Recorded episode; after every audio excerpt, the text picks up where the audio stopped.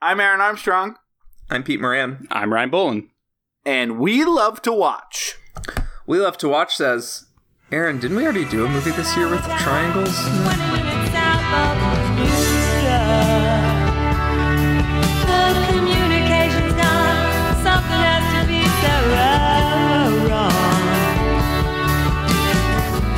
And it must be Jesus calling. Hey, Pete. Hey! Hey, Ryan. Hey guys. I was like debating whether to answer your question with something funny, and then I was like, no. I figured I figured it was a joke, but I didn't know if it was sincere, so I was just waiting for an Yeah. answer. Whenever I uh. don't say something funny, I'm always like, that was a choice. that was not say something funny. It was a knee slapper. He's like, this is so bad. Is he expecting me to build off it? like, and I decide if the foundation was solid enough in a short amount of time, and I decided it was not. It's condemned. Um, we're we're we're breaking it down, Peter. Nice. Anyways, hey Ryan, welcome to the show. Thanks for having me. We'll get to him. First, we introduce ourselves, Peter. I'm back for a third guests. time for Triangle. Shut the fuck up, Ryan! It's, it's three sides of a shape. It's my third show. So happy to be here.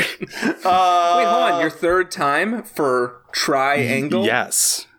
Very intentional. Is this Ryan 3 or Ryan 2 or Ryan 4? I read a lot of uh, internet ways to uh, explain this movie by giving like um, giving numbers to each instance of the person. Oh. Uh, we'll get into it. This is going to be very hard to talk about. In my notes, I literally have like cycle one. This is how people died. Cycle two. This is what happened. Cycle three. Yeah.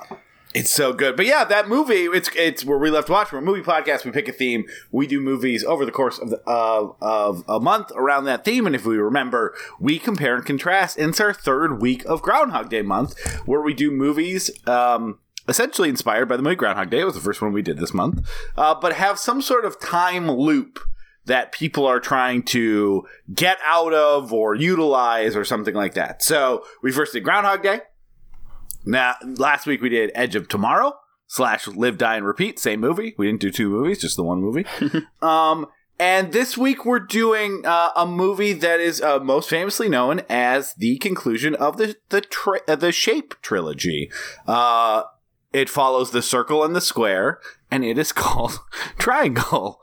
Um, it uh, it's not actually part of the Shape trilogy, but uh, there are there are movies called that. You guys, I love that our minds are on the same spot. I literally have like other movies shaped circle, cube, thin red line, blood diamond, shape of water, pentagon. War. I was like, I don't you know. have, you have way more than me. I I'm like, to, I need to be able to riff. It's like the three colors trilogy for shapes. yeah, yeah, the square's good. I've heard the circle's bad. Peter, didn't you tell me not to watch the circle? it's fine. It's a firmly two out of five movie. Yeah, But anyways, we're doing Triangle, which is our kind of like Happy Death Day, which we're doing next week. The Happy Death Days, Edge of Tomorrow, Groundhog Day f- follow a very similar structure. I, I noticed Where- uh, Time Crimes didn't sneak in there for the repeat movies. It was Yeah. on our short list, actually. yeah, same with Source Code and like a bunch of TV episodes. But Time Crimes is The actually entirety of Russian Doll. yeah Yeah, Yeah, that's right. Time Crimes was actually the one that uh, we kind of debated: do we do Triangle or do we do we do Time Crimes?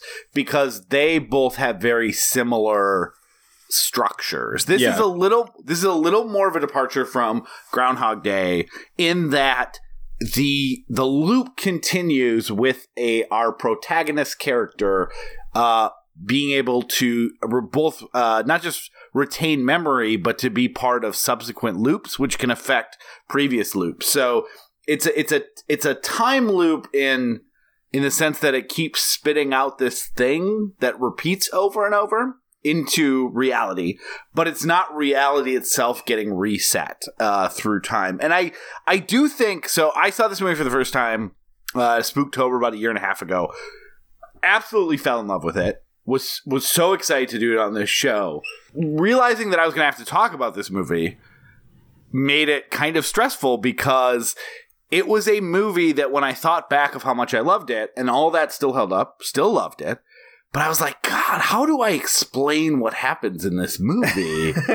And even rewatching it and then like it's not like it's it's it's a it's a it's tough because it's not like I don't understand what happened in this movie. Like I I think I have a very strong handle the first time I saw it and this time of at least like where people are when and how it all fits together, even if like the mechanism for how it starts is unknowable. right?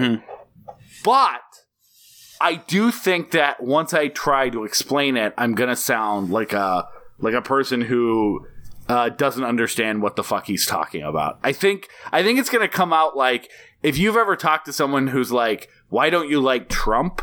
and then there's so much stuff that you want to get out to try to explain it and frame stuff up, you just start sounding like a fucking lunatic. Yeah. You're like, well, then, then he's he's uh, he, we- he's uh, attacking women, and then uh, the the Muslims doesn't like that. Like, there's so much. You're just like, You just become a even begin? ranting lunatic. Yeah, you become an Alex Jones, like ex- except that like I'm complaining that they're turning the frogs straight. Yeah, they want these frogs fucking. Yeah. They they want these frogs to reproduce heterosexually. It's not it's not okay. I like your Alex Jones. Why did Frogger cross the road? to fuck. Exclusively women. Which I'm not okay with. Yeah, human women. Human women. yes.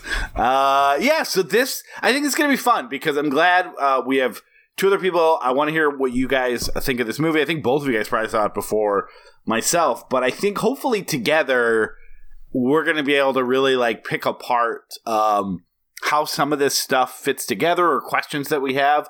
And I would say if you have not seen this movie as a result, uh, we always recommend seeing the movie before you listen to this podcast because we spoil everything about it because we're trying to talk about it upside down, inside out. Um, but for this one, I think it's on Amazon Prime right now. Please watch it. Not because we're worried that we're going to spoil stuff from you, although there's a lot of stuff here to spoil that's very fun to discover as you're watching it for the first time. But also, I think we are going to sound, like I said, like raving lunatics to you because it's it's going to be difficult for us to talk about, um, and it'll probably help if you have some context of seeing the movie. So you should I- see it I'm 'cause it's a great movie. I'm with But- you. I felt a little. I felt a little uh, antsy when we were watching it the second time. Like I needed to to somehow crack the code. Um, Yeah. But then I remembered how I watch all movies uh, for the rest of my life, which is that they're not puzzles to be solved. Right? They're like a piece of they're uh, a piece of art that's supposed to make you feel something. And like just because you didn't, you might have caught a plot hole, or you didn't catch a plot hole, or um, the the plot didn't totally make sense to you. Maybe it was because you weren't paying attention. Maybe because it, it did make sense. It didn't make sense. Like the, the way that I we actually like uh, digest movies and the way we talk about movies is far more about the emotional impact and how Sure. um, the the the uh, structures of the movie impact the theme. So like yeah, I don't know if we're gonna be able to like crack the code on what's going on here, but like I was listening to a podcast a year ago maybe about trying to figure out all the cycles and primer, but they never talk about how they felt watching the movie. Yeah, and I And I was like, I don't give a shit that you managed to suss out how time travel works in a movie. Okay, I want to, I want to know how the movie made you feel. Yeah, I think I, I don't disagree with you, but I also think just even if we're trying to talk about how something makes us feel, we usually like set up a scene. And I Yeah, can yeah, see yeah. even trying to set bearings here for people to follow to sound uh like we're unhinged. Oh, yeah. Like, okay, so then Jess number one is coming here, and then you know that Jess number three has already done this, and then she drops the deck. Goes, okay, so here's how that scene made me feel, and, and someone just being like, what the fuck is going on in this I. I originally was going to take notes on like my phone or something and just like jot stuff down, but I, I feel like it, it's so much more fun to do it on paper and look like a like triangle truther. Like girlfriend comes home and she's like, "What's going on?" I'm like, "I'm watching a movie and there's a bunch of notes in front of me, like pages. like I'm figuring I'm figuring important stuff out over here. Watching a movie. This and, matters." your, and your girlfriend's like, why have you written Building Seven? Question mark. yeah. Oh no, it absolutely is. It's like, Unrelated. it's like, oh, okay, A- Aeolus. Okay, I got to write that down. I got to do some research on him. All right, fantastic. Why, I like, I like. why does that I- guy go? that too. His goatee looks like a triangle. Okay, that's important. I did that too. I wrote down Aeolus and I put a little symbol in my notes next to uh, something I need, need to research, and then I put like a scratch through it if I researched it. And my research was to go to Wikipedia. Same. Uh, it's like I'm always like, oh yeah, I should do a deep dive in this while I'm watching the movie, and then later I'm like, Yeah, I mean, I, I, I get it. I get that they actually kind of explained it in the movie, but uh, regardless, uh, I was like, oh yeah, I get it. But the point is, like, while you're the it's sometimes when you're watching a movie, that stuff can seem like it's like a a piece to crack the puzzle, but after the fact, you're like, well, I still know what happened. Yeah, Knowledge of Greek mythology didn't wouldn't make the movie make that much more sense, right? Well, and also like I I don't even feel like you need like the whole they're dead doesn't is not a fun read to me anyways in most Yeah. movies and it's not fun in this movie. So like yes, there is symbolism of it, but like you see reading some of those like Reddit theories like look, he's act she's actually in hell. Like, oh, that's not fun. That's not that's not something enjoyable. One thing I caught though that I missed the first time as you're kind of trying to like mentally keep track of what's happening in the story that there is a f- like there's that fourth incarnation of her that we see on the ship who has the head wound? And Yes. I'm like did the did the car one get up? Cuz she has the same head wound. I, I like and and make her way to the ship to do more stuff. I wanted to talk about that too because I was confused because I, I was trying to do a good job of keeping everything straight. And I was like Yeah. I even at five o'clock tonight like an hour or two before the show I was like I went back and checked because I was like did I miss that like she becomes her for even a little bit and it's like no it's never really touched on and you're like okay I guess but the head wounds are the same. I didn't notice that at all the first time I saw it. Like I thought that everything clockworked out Mhm. from like where they like that she she lived all the incarnations we saw on the ship, and it was only this the second time I was like, oh wait, there's another thing. Uh, I I love it. Uh, I, would love- actually I like physical damage or the hoods that she wears at some Yeah. point. I love those as like little markers on like what this one went through in the journey. Yeah. Um, I also I I would also love I think probably from a budgetary re, from a budgetary perspective this would be impossible, but if the filmmaker really wanted to to to do some good stuff, every time like, there's also like it's like Clue Every time you watch it on Amazon uh, Amazon Prime, there's like three different versions of it. So every time you're seeing a scene, you're like, "Wait, did I see that scene before?" and then you like watch it again, and it's not there. And now there's a new part. You're like, "Wait, am I going to the bathroom a lot during these movies?" Um, yeah, Ryan sent me. Ryan sent me. I don't know whenever whenever he was watching the movie, uh, a uh, uh, an image of some sort of asylum movie called like the, the like the Triangle that looks. Uh, I mean, it looks terrible. Um, but like, yeah, the actual cover on Amazon Prime doesn't look very good either. So like, No. Know, without diving into the credits, you know which movie to watch. I love that Peter said that. I definitely sent him a screenshot of a movie called 1313 Bermuda Triangle, and it's four very shirtless jack dudes and one woman. So I'm assuming it's some sort of gay porno. But I like that Peter took it as like, oh, that movie doesn't look good. It's probably just a normal movie. gay porno, but like a little by there is one woman in there, but just Yeah. one. Uh, but eh, so before we get into the movie proper, which I know we're gonna have a lot to talk about, I want to talk a little bit about um, this movie and why you've probably never heard of it, and uh, and why you should check it out. So this is directed by Christopher Smith, who basically has had three movies you've potentially heard of: uh, Severance, which I watched back when it first came out. Um, it uh, it had like I, it was one of those random like I'm at Blockbuster. I picked up five movies. I'm gonna get a sixth, uh, and I saw a DVD cover like back in 2006 that said like a combination between The Office and some horror movie I liked. I'm like, oh, that sounds interesting. Like they're on a bus. The pull quotes look interesting, and I remember I don't remember much about it because it's been 14 years, but I remember being like a fun like office retreat on a bus. They go to like a team building exercise, and there's a there's a killer on the loose. Like good over the middle mid aughts comedy horror movie. If we did, uh, if we did like an Office Space month, off it like you know a version of uh, this is Groundhog Day month, so we do Groundhog Day and the movie's riffing off of it. If we did an Office Space month, that would be like the horror stuff at the end of the month. The the experiment, yeah, the experiment movie Yeah. with by That's a Greg good movie. McLean. Yeah, Um, uh, I'm forgetting it too. Belko but- experiment or something. Like, yeah, that's a good. One. I like I like that movie. Yeah, we'd have like this month. We have two horror movies at the end of it that riff on Groundhog Day. We would have Belko Experiment and uh, Severance as uh, you know riffs on Office Space. Ha- have you seen right? Severance? Gotcha. I have, weirdly enough. Okay, so uh, Severance is a movie that Ryan recommended I watch Oh wow, we're really closing years the ago? triangle. 15 years ago, maybe. I don't know. No, probably not that long ago. Um, I was, when it came uh, but I was in uh, high school, and then Triangle is also a movie that Ryan recommended to me.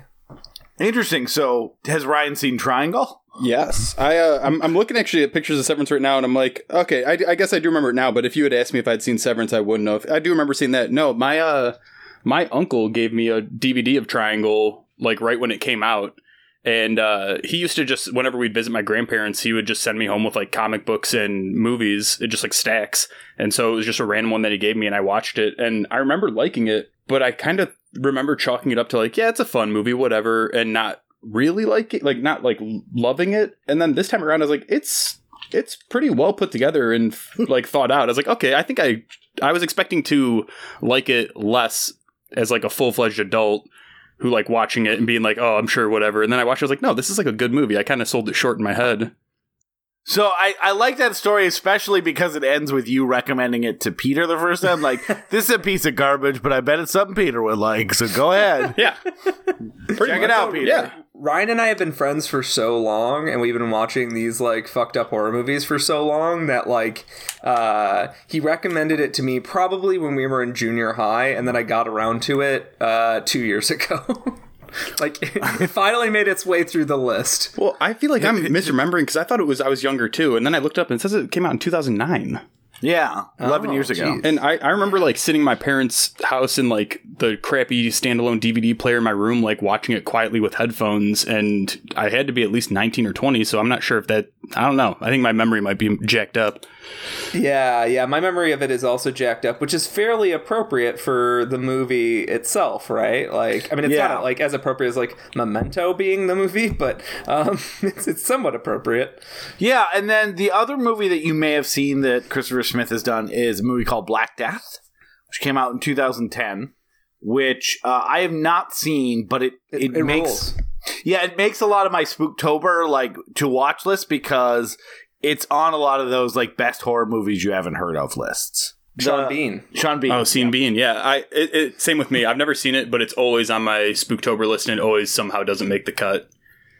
Here's what Black Death and Triangle have in common terrible cover art mm-hmm. that makes you think it's a bad movie made for no money that like paid a little bit to get a star. Because like Triangle kind of has the Edge of Tomorrow problem.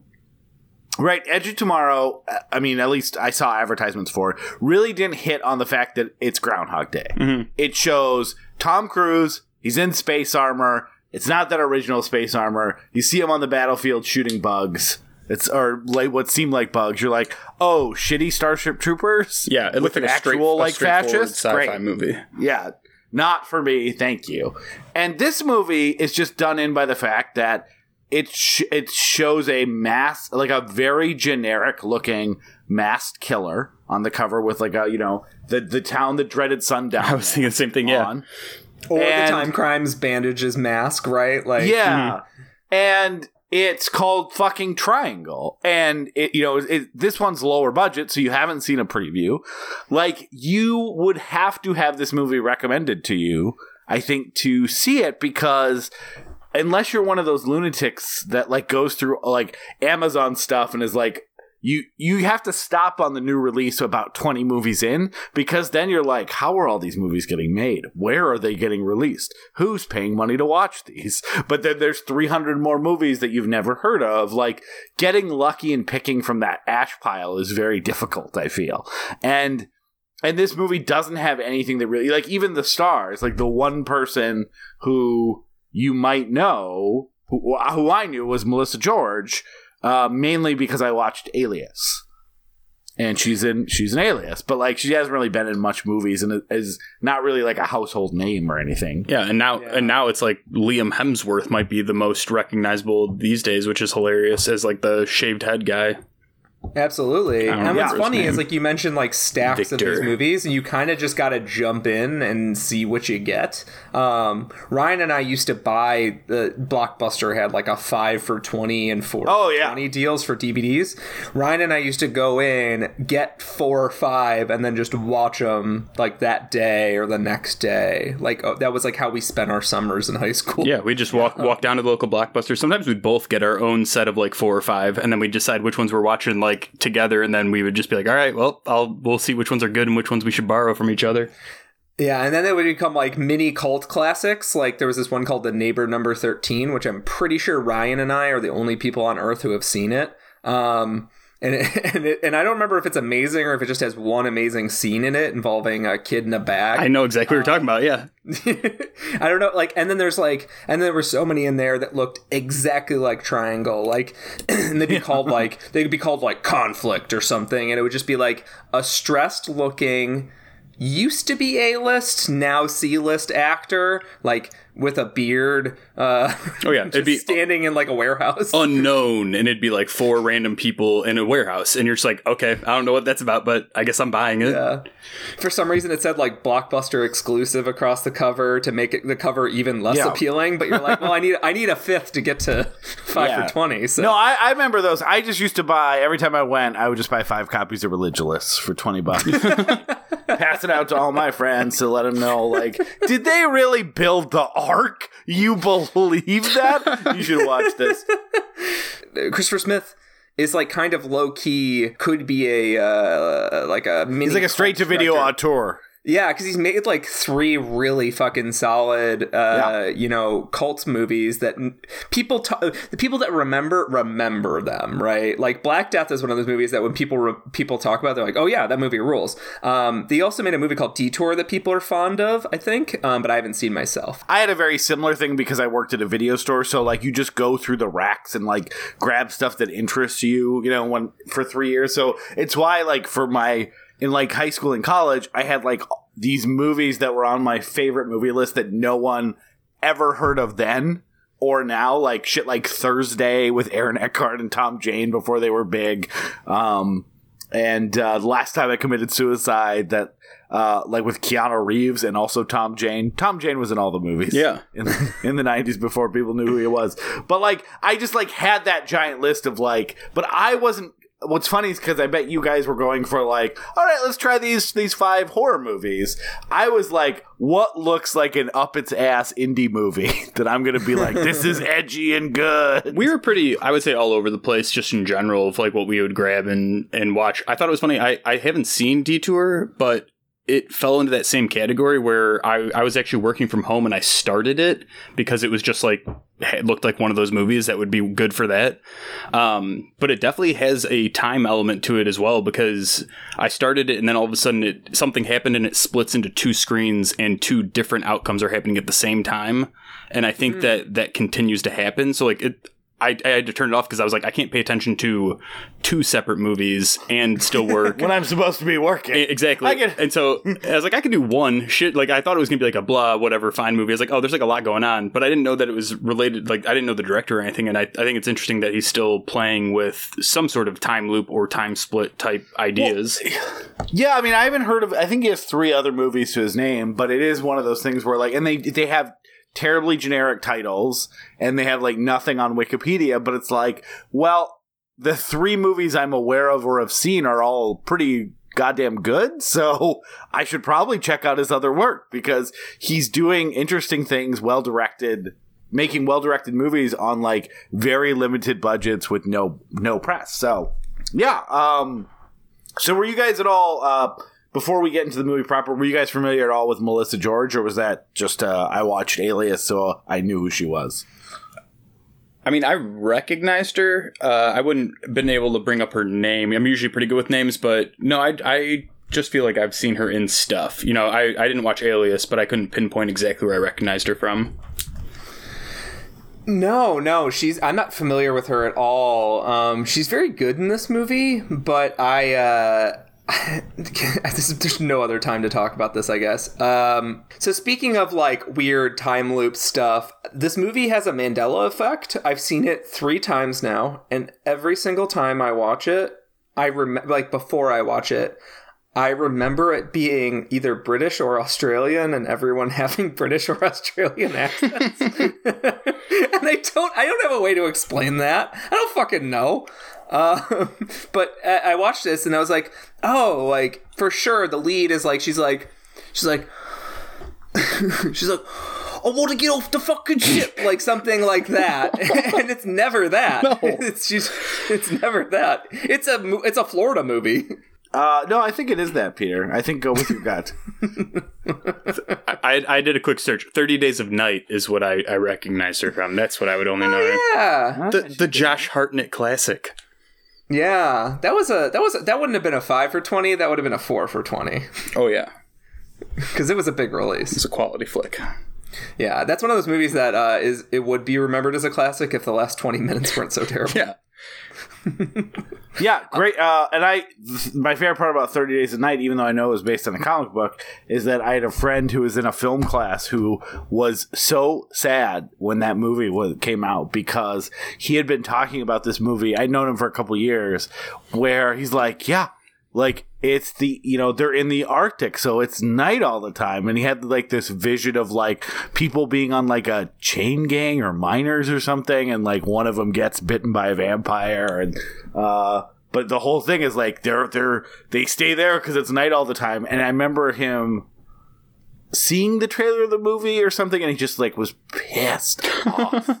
Just like fuck! And like that's my idea uh but i guess Was he in the I- comic book? Into the comic book at all? Or I don't think he- heard of it at all. I, I don't, I, Mike. He, I don't think he read comic books from my memory. So, Oh, got it. e- so either one of two things: either a he was ripping off from an idea from a comic book, but like figured no one had heard of the comic book, so it was fine because internet was still kind of new, um, or he just hadn't heard of the. I, I didn't know it was a comic book uh, until like two months ago when I was researching uh, what's good one-off comics to read because I read comics now. good. Uh, yeah, it's a new so- development for Aaron. well, I mean, Thirty Days a Night is Alaska, I believe. So the Arctic is totally different. He can still run with it. That's fine. I mean, it's just wherever it's, called. What does it matter? no, no, I know. It's Alaska. Basically, is the Arctic. I do like that uh, when Peter mentioned the uh, neighbor in apartment thirteen, or don't don't trust the neighbor in apartment thirteen, or whatever movie that that was. Don't tell mom the neighbor is number thirteen. yes, that's, I don't think. I think it's. I think it's about the bee. that's it. No, no, no. Don't no, no. trust the bee. totally different. Um, I definitely did a similar. I mean, I don't know if you're a friend of that, but I definitely yanked just that one scene where I was like the concept of it with like the bag and the child and uh, stuff. I was like, oh, I definitely put that into like a college creative writing course where like a similar thing happened. I was like, nobody saw that movie. Nobody's gonna. Nobody's gonna call. nobody's gonna call me out on this. It's fine.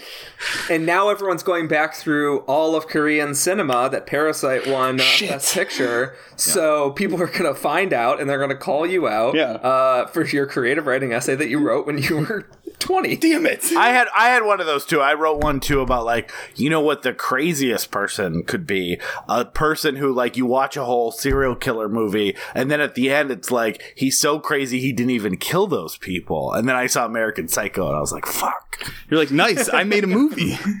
yeah there it sometimes it feels good right like oh e- and of course I didn't know that that was based on a novel that had been around forever because I didn't read that novel uh, but sometimes when you do have those moments you're the, your first thought is fuck, and your second thought is okay. Well, I came up with an idea good enough to get made into a movie. So, uh, anyways, yeah, let's. Uh, but I'm excited to talk about the movie more. So, what do you think, guys? Any other intro stuff, or can we get into covering all the sides? Three of Triangle. I think we can dive right in. Peter. I know. I'm like, do it's I- like- like, did, did you drop out? yeah, it's nuclear you know, weapons on a submarine. We all have to turn our keys. I, I, thought it was like a rhetorical question. I could just, you know, bow no. out on this. Oh wait, sorry. The, the one last sure thing I, I do have a tattoo that's a triangle, and it's a bunch of circles that make a triangle. So for the sake of this podcast, it's totally I got it because I love this movie so much. That's that's why I got it. no, no, no.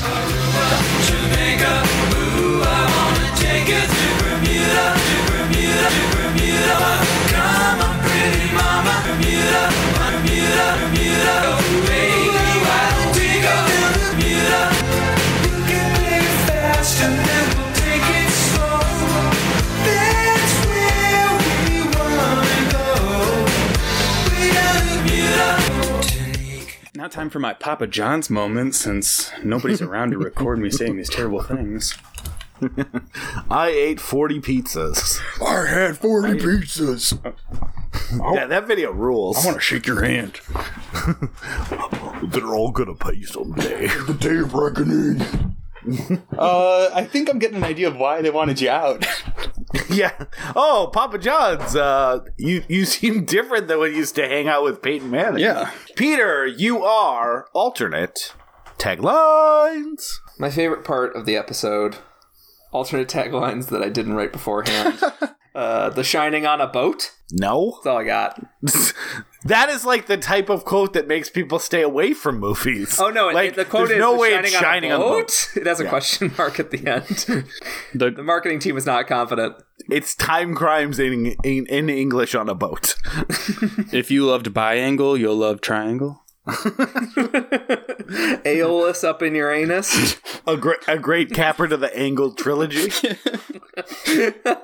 the other thing I would say, Peter, since you're editing this, uh, as someone who watches quite a lot of Sesame Street, you have literally an infinity infinity amount of triangle themed songs to choose from uh, if you want to put those in the episode. Yeah. Um, triangles are pretty popular among the uh, under five crowd. I gotta say. It's basically the first shape because otherwise you just have a and a line. We talked about this before, but like the fucking like the contention that the triangle is the strongest shape in the universe, still don't understand it. Yeah, the Father, the Son, the Holy Ghost. So we just not even counting circles as shapes anymore? I mean, I mean, they're not a polygon.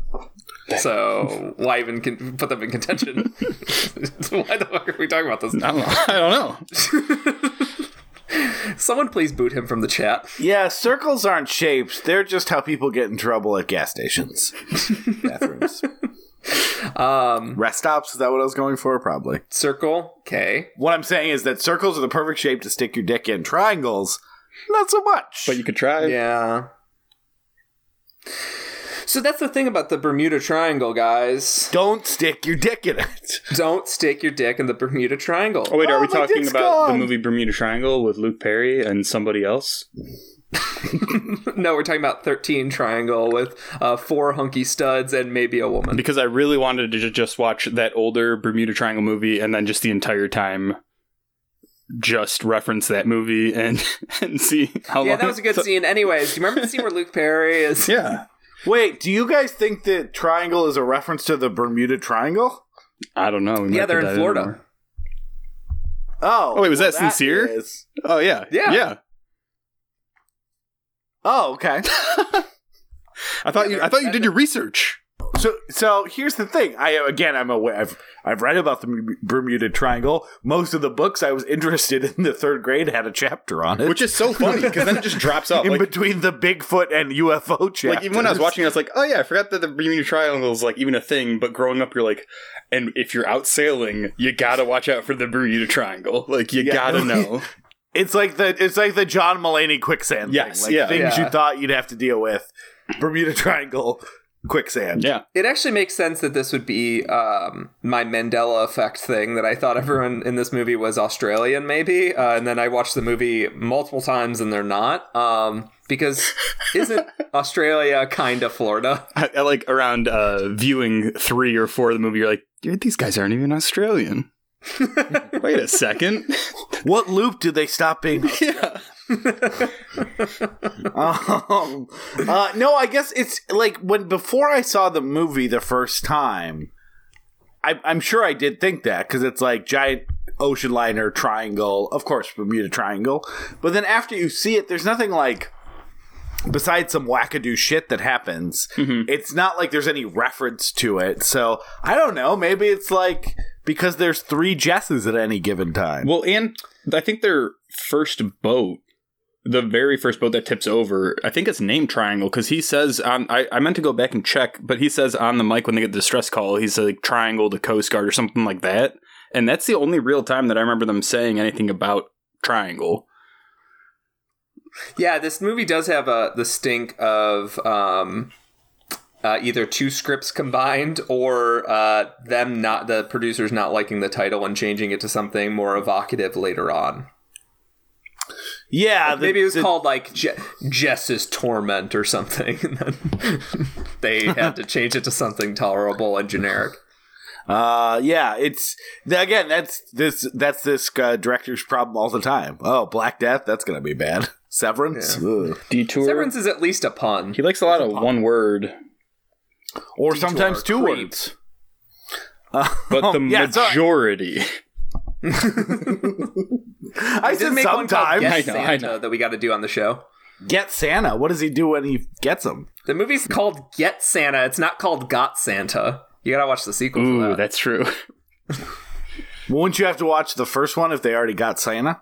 I would love if it, in the movie Get Santa they never get him and they're like, "Well, it's called Get Santa, it's not- the Waiting for Godot of Santa not Got movies. Santa." Do they get Carter? I've never seen that movie. yeah, they they do get Carter. oh, great. Yeah. Uh, Warwick Davis is in Get Santa. Oh no, is he an elf? I'll take your word for it. It's got 76% fresh. This Christopher Smith guy, um, Is he there's an no elf? tagline for this movie. I like that Uh, you just yes, call it Peter. God, Accor- is he according- an so- elf? Yeah, according to the poster, it's him. It's one of those things where they're like stacked vertically with people standing behind each other. So it's him, and then what I imagine is the young kid of the family, and then the the older kid in the family, and then Santa on the top. And they're behind bars, and there's a reindeer. And I like- Warwick I- I Davis like is the asking- yeah. What's up? I like asking you questions about this poster as if Ryan and I are incapable of googling what it looks like. No, don't let me let me describe. it Oh, I haven't looked it Uh, up. Aaron, uh, uh, computer, uh, analyze who has the highest uh, IMDb star score of the entire cast. I mean, probably Warwick. Da- oh, Jim Broadbent, maybe. Yeah, maybe. maybe Jim pro- Broadbent's in this. He must be Santa. He's definitely not playing Warwick Davis. he's he's playing Warwick Davis, and then Warwick Davis is somebody else. Warwick Davis as himself, as played by Jim Broadbent. Yeah. and then Warwick Davis Matryoshka also- doll. Uh, anyways, this movie's gonna let's yeah. I think it's good to just say confusing shit because that's what we're gonna be doing. Yeah. Hey, So- Aaron, do you want to give us a, a recap of the movie? Yeah, let's- I know let's that's where you're going, but uh, but this So- is like the format that we're doing now. Yeah. So Jess is uh, a person who arrives on the dock a little bit out of it, and she's with a few friends and people that don't know her that well, and they're just going on a yacht. There's Liam Hemsworth, who has a name. I don't know any of their names No, besides Jess. the other guys in the in the do. show Patriot on Amazon. That's all I. That's all I got. Uh, let's let's. I mean, one of them dies immediately and is not part of the movie, which is good because she's kind apart of. from Le- apart from Liam Hemsworth, they're largely just victims. She looks They like do an, a lot of screaming. She looks like an adult that watched a lot of Blossom. She's got that weird hat.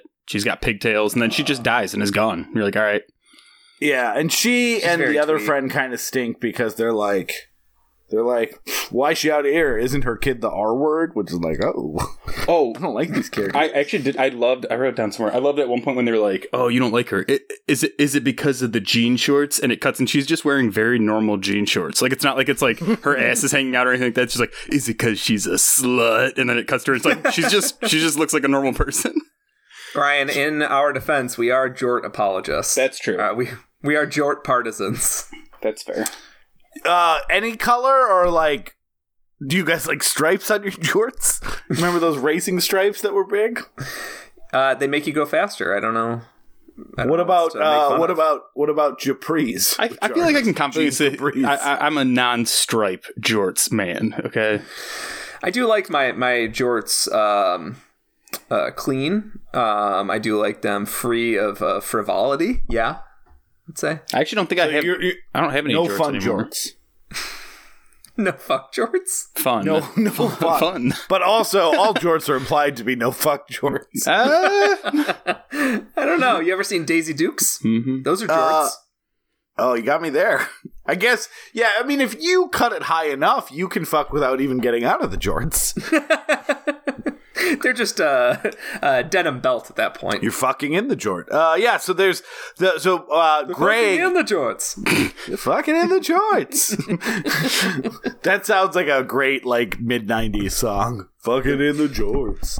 Um. Anyway, so Greg, uh, that's Jess's friend who invited her on this boat. Uh, Jess is a single mom, um, and has a kid who has autism. And Greg, I think, is kind of implied pretty heavily. Uh, has kind of a crush on Jess, and is really like uh, a good friend, but kind of wants to be more. And meanwhile, her the rest of the friends on this boat are like, "Hey, how about instead you date someone else? We brought you a girl." And he's like, "I don't like that. Don't bring me girls. I got Jess." Um, He basically all of his friends are all of uh, his friends are kind of shitheads because they're like, uh, date someone without baggage. yeah, Okay, yeah. kind of a shitty thing to say about someone's child, but all right. Yeah. Yeah, so the the person who is brought on the boat for Greg is Heather, who dies pretty quickly and never resurfaces again. So we can forget about her. Uh, there's Oh, she drowns before she gets in the cycle. You're well, so exactly. right. Yeah, she she drowned pre-cycle. So, but she that's what she's there initially on the boat for. There's uh, Sally and Downey, who are a married couple who don't have too much besides. But Sally is the person who's like, she, her daughter's the R word. Uh, I'm shitty. yeah. So Sally though ends up in a very funny situation at the end of the movie. So we'll talk about her. Uh, Very haha yeah, funny. yeah, kind of like a multiplicity situation. Uh, hilarious. uh, then finally, America is laughing at multiplicity. yeah. So Michael Keaton comedy he did instead of Death Becomes Her. He more than one. No, that can't be it because He passed up something that was very. Those are four similar. years removed. But uh, yeah, how, how you like Michael Keaton? How about four of them? One of them's a man's man. One of them's a man's woman. You like Michael Keaton? One of them. Let's see is how much. dumb. Yeah. Uh, so and then Liam Hemsworth as Victor, who uh, just uh, just seems like a friend, I guess. Does know Jess, Uh, no, excuse me. He's uh, a sailor boy. Wait, he, Sailor Boy. Wait, he does know He said, Jess? "See you later, boy." What? Wait, he does know Jess? Yeah, he did know Jess. I thought- I- 'Cause he's like, "Hey, Jess," right? No, I think I no, because I don't know how much we Says can your loop in. friend is looking. Oh Yeah. no, you're right. He says, "Hey, Yeah. Jess," No, and then he, she goes- he, he says, "I've heard of you." Yeah, yeah, that's right. But they do. They seem like they have familiarity throughout the movie. So yeah, but you're right. He's like, "Hey, Jess." No, I know, but I've heard the a guy lot who's in love about with you, you. keeps talking about you. Yeah. Yeah, like he's a friend to like he's a friend in the sense like uh, me and Emeril He's Lagasse Greg's are friends friend. because I've Yeah. heard of him. Yeah, you'd recognize him. Mhm. Bam. Uh, so anyway, so they get on the boat. There's a storm pretty quickly. The boat turns over. Heather dies. Uh, they call on the radio for support. It's a very cool looking storm for such a low budget, kind of like this weird green hue, and it's like very localized. Uh, the boat flips over again, uh, and they're after the storm is over, and they're riding on the top of it, and they see a cruise liner and someone on top who they assume has rescued them. So they get on the cruise liner, which is immediately like a maze of, you know, an abandoned cruise ship is just full of the same room over and over and over again. Um, so they're It's kind of Art Deco. It's like uh, The Yeah. Shining or Bioshock One yeah. Or two. And so they're they're running through, but it's probably both bio, probably the third one too, Peter. the third all one's the- DLC. all the Bioshocks. Um, so they're they're running around and they start. There's a lot of weird stuff. There first there is uh, a mirror that has blood that says "Go to the um, um, um, Theater. Theater." Yeah, I was gonna say concert halls. Like that's too much blood. They don't have enough blood. for Go to the hall. concert concert hall, West Wing. auditorium. Oh no! Way to the Ravinia. You take the Lido deck, and then you. Ran out of blood. All right, next cycle I'll get enough blood to finish it. You're right. There's a sweet spot where the amount of blood gets less creepy because it's just Um. So, anyways, uh, so all, all of a sudden, someone starts shooting at him. It's a person wearing a burlap sack. Uh, essentially, like everyone dies very quickly. But Liam Hemsworth character comes out and is like, uh, Jess tries to strangle Jess because uh, she did this to him, even though we've been with Jess the entire time. Also important, Jess finds uh, she, she, they hear key drops when they're all together, a key drop. So they assume someone's there. They go find it, and it's Jess's keys with like half of her locket, even though she still has that locket on her. So eagle-eyed viewers might wonder if Jess is somehow part of this whole thing. Oh, this is going to get so Um, confusing already. I feel like things are already getting mixed up. so so essentially everyone's no. She does find the the, the first when they get there. They, they hear the key drop. When they first show up, they but, Yeah. but you've already mentioned people getting shot and stuff. Well, yeah, I'm saying I, I went back to that. Oh, part, okay, but, gotcha. But yeah, the, wait, so- but is the locket on the Mix up a single detail. I am getting off the call. Wait, wait, but Um, but the locket's not on the keys, is it? I, I might have missed that. I thought it was just her It is, keys. yeah. Oh, okay. Yeah. Um, cause yeah, then she goes, see, it is mine. And she holds up like half of it to show the one that she has. No, no, she she holds up her locket to show it's her kid, and then she's got a separate thing on there of her son on her keys as well. Okay. So it, okay. So it is, but the locket's involved. huh? Yes, yeah, yeah. Sorry, sorry. I'm not trying to be Oh, we're- nitpicky. I'm just No, you're, my, you're- you're myself. I'm being right. Okay. confused. I'm like, wait, hold on. So anyway, so uh, Liam Hemsworth has the, has the thing, uh, has like a hole in the back of his neck. Everyone else gets shot pretty quickly. And she's like, what the fuck is going on? She runs into the burlap sack guy who is now attacking her. Um, and she pushes uh, this the burlap sap off and right bef- off the deck after a fight. And uh, the the killer says, "Kill them all. Don't let them on the boat." As that happens, she looks over and sees uh, the same sees herself and all her friends emerging from the storm on the boat. So this is where it gets really confusing because now it's not like time reset on the boat. Every like there's still dead bodies, there's still blood, there's still all these things. And and they had been noticing blood like in weird places as they were walking through the ship before. So now as people come out, Jess is the one hiding and and doing stuff and like so she starts doing things like dropping her keys that the other people find and then she hides and so uh I it's like my brain's already like melting a little bit. Okay, so again, I know what happens. It's very hard. Your brain is going through the Y2K mode. You're like, how do It I is. turn over? Shut down. Did I store enough water? I got rice Um, so she doesn't really know what to do, but starts kind of pulling people off uh, to kind of talk to them about it, mainly Liam Hemsworth, and say, hey, you just died. There's another me on this ship now.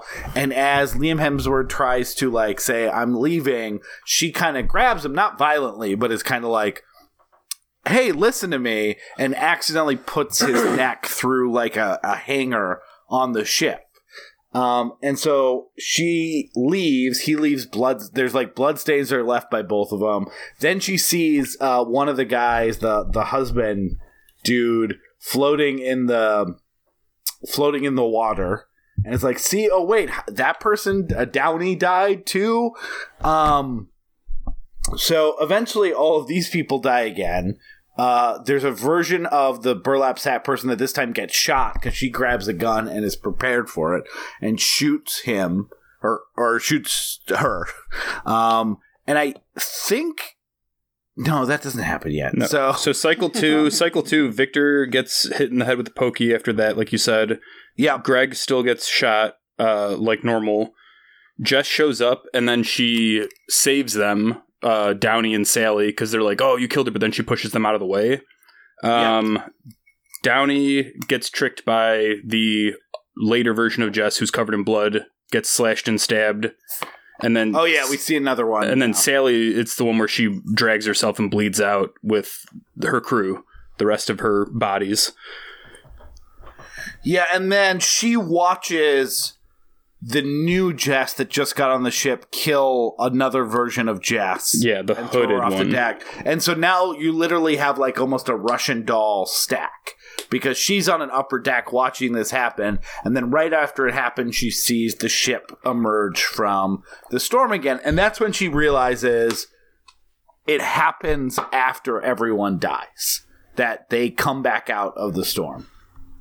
Um, we should also say there's we're starting to get some really amazing imagery too. So I think it's in the second instance that she um she drops her uh, locket in a place. First, she sees a locket hanging. She goes to grab it. It drops, and then she, as she's looking down and seeing there's hundreds of lockets down there, um, then her her locket um, falls off, and then Sally, who gets killed by mysterious fourth Jess, which we'll talk about later, goes off into a corner to die. And as she walks, it's my like probably my favorite, like at least image in the film. Oh, it's the best. Yeah. as she as she wanders over there to die, there is like hundreds of dead Sallys, uh, and she like is both like terrified but bleeding out, and like just kind of goes into the corner with the rest of them. There's a cool reveal that it reveals like this cycle started before the present Jess even Yeah. arrived. And Sally, I mean, like, Sally's horrified, but she we're in the doesn't seem to. She doesn't seem to hesitate. She's just like, "Well, I, I'm trying to escape," but then is just like, "Yeah, I'm just going to go into these multiple bodies of myself, and this is about it." Oh, these people look familiar Yeah. and safe. I'll hang out with them. I mean, it's Um, one way to resign yourself to your fate to be like, well, I didn't need a calculator, but I crunched some probabilities here, And, uh, I so- feel like I'm gonna end up The- in this pile. The uh, the only other thing that uh, kind of helps with the duplication and and kind of guides Jess to know that she's the person killing is she also finds the stack of notes, the crumpled up notes that says "kill them all," and so then she takes the pad and writes "kill them all" and realizes it's her handwriting, it's all that stuff.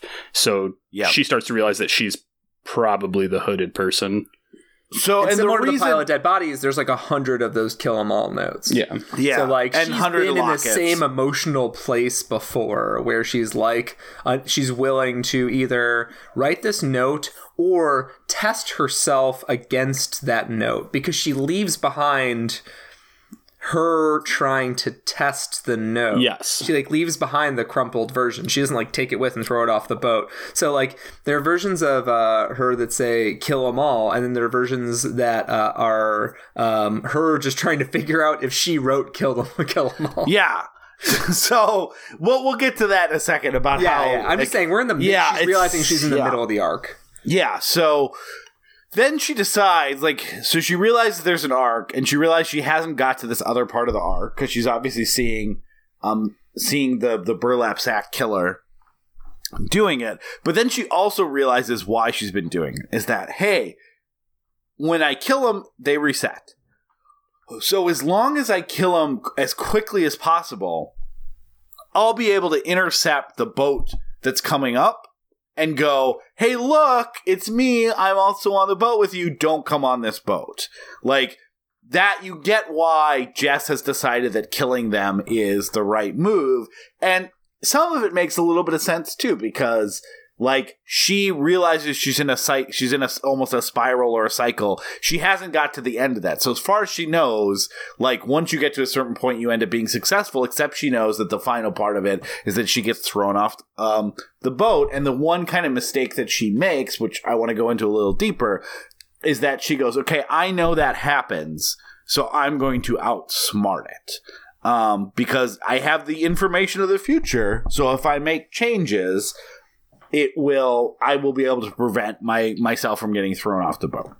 So anyway, sh we go through a third cycle. Now she's the burlap sack killer. She's shooting people. She's trying to get people dead as quickly as possible. Um, and eventually, though, does get thrown off the boat, even though she tries to change things up. She still ends up going over the side. Uh, but all of a sudden, we see her back on dry land, and she goes to. Uh, we didn't talk about a pre-credit scene in this movie where uh, it seems like her autistic son has spilled something, and she's saying, "Don't worry, it's spilled. We'll be able to clean it. Not a big deal." she goes back to her house, and you realize that she is there before. Uh, we saw the opening credit scene. So she's back before she went on the boat. Um, and she, we get to see that whole scene play out where it was not, um, where it wasn't like just a uh, a startling moment that she's comforting, but instead she is freaking out at her kid, saying abusive stuff to her kid, uh, just like really being an awful person. And now this this future Jess is like sitting and, and being sad about it. So she then goes back and decides to kill this Jess. Um, and uh, so she does kill this Jess, and then while she's cleaning that up, and and, and there's another Jess dead body. That's when her autistic son sees uh, the the the floor that the color is needs to be changed, and so the the Jess we saw at the beginning is one who's already been through the cycle, who's comforting her autistic son. She then kind of realizes that she's in a cycle and decides to, I'm going to get the fuck out of here. So she gets her son, puts the dead body of her uh, past self in the car, drives away, and gets distracted and ends up essentially getting into goes goes out to go pick up a dead bird that she sees on the side of the road. She throws it on the beach, which is another great moment where there are now hundreds of dead birds on this beach. So it's really the first time as the audience that we are very clear, like, oh, whatever this cycle is, we're still in it. Yeah, it's not broken Like yet. this has been happening over and over. And during this time, a car gets distracted, hits the the car as she gets back into it. Um, and the next thing we see is um, is uh, her son who's dead. Her her previously dead person who she killed is got out of the plastic bag and looks like she was dead in the accident. She's standing there with a weird taxi driver who's like, "Where do you want to go?" They're dead, and she asks to go back to the dock so that she can get on the boat and uh, presumably try to stop this from happening. Even though, as we have seen now over and over, uh, it's just going to end up with her back on the boat. So the the only correction that I, I it she hits the bird and so then she gets out and the the son hates changes so he's screaming about the, Oh, the yeah. blood and, The blood and she the- yeah. swerves yeah. into oncoming traffic so it's it's it's her fault which is i think a big reason why you know all this cycle or whatever happens because her son's dead now and all that stuff so Yeah, Yeah. this is this is the part of the movie where, um, and we'll get to it, but this is the part of the movie where I have some friction with it because this part does feel a little contrived. But the fact that it's a movie about like these fateful cycles that have to stack on top of each other, even though it seems a little crazy when you see it the first time, kind of. You know, it, it uh, it's sort of lubricant for that uh, that kind of uh, crunchiness at that point in the movie. Um, but yeah, I, I actually really like all that. I I like it because it's a it's a loop without a beginning. Um, like if you try, and it's meant to be that way, right? Like as you try to plot out how this loop started in the first place, it's impossible because Yeah. the per- the person that went on the boat in the first place was the one who existed post boat. So I really like that about it, where it is kind of that okay. There's no or maybe there's a version that started the loop that we don't see, but there's nothing to like solve within the Yeah. face of the movie. But so here's where I kind of want to start though. Um, knowing all that, my sense is is that once she gets on the boat and sleeps, and the storm happens, that's what resets her.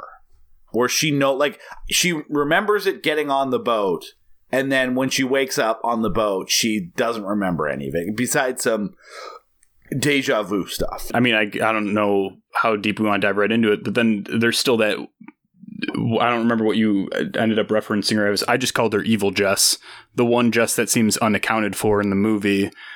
So my wild theory, which is only supported by the same head wound situation, is that um, is that that Jess that we see is potentially dead in the car accident isn't actually dead, and she ends up back on the boat at some point. Hmm, gotcha. Um, yeah.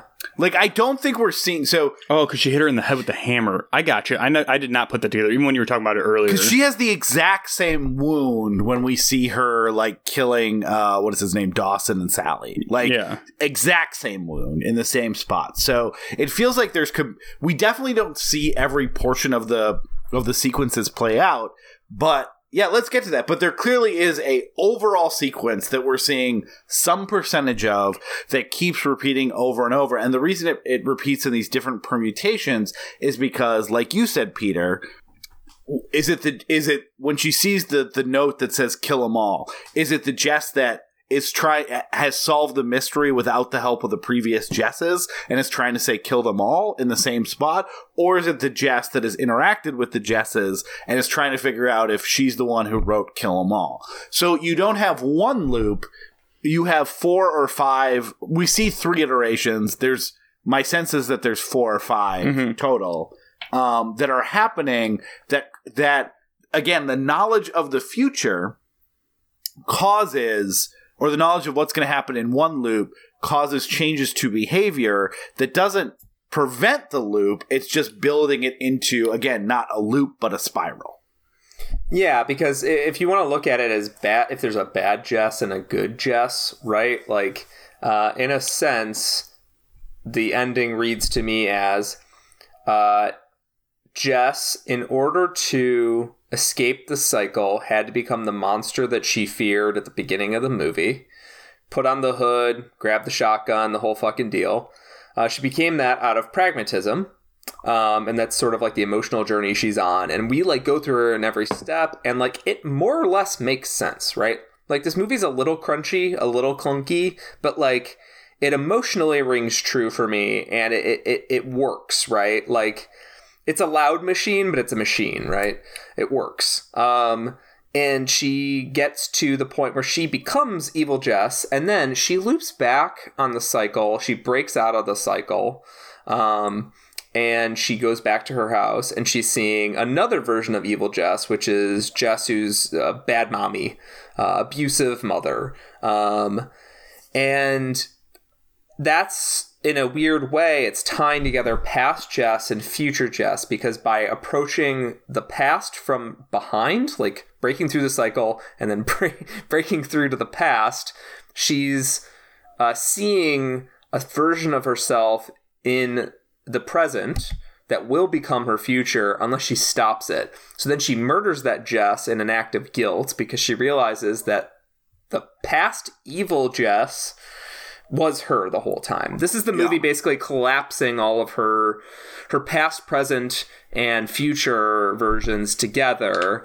and it gives pragmatic answers for why she become a murderer. But there's no pragmatic answer for why she be a a, a I don't know, a abusive mother other than just like frustration, I guess. Yeah. Um, but she gets to see the whole scene play out where she's like, I just need like a day alone. And then um, the, the kid has its, its own kid. The kid has his own, um, you know, uh, preferences and like his own, into- his own frustrations and intolerances. And that day she's intolerant of those intolerances and has a fucking meltdown in a way that's like very ugly.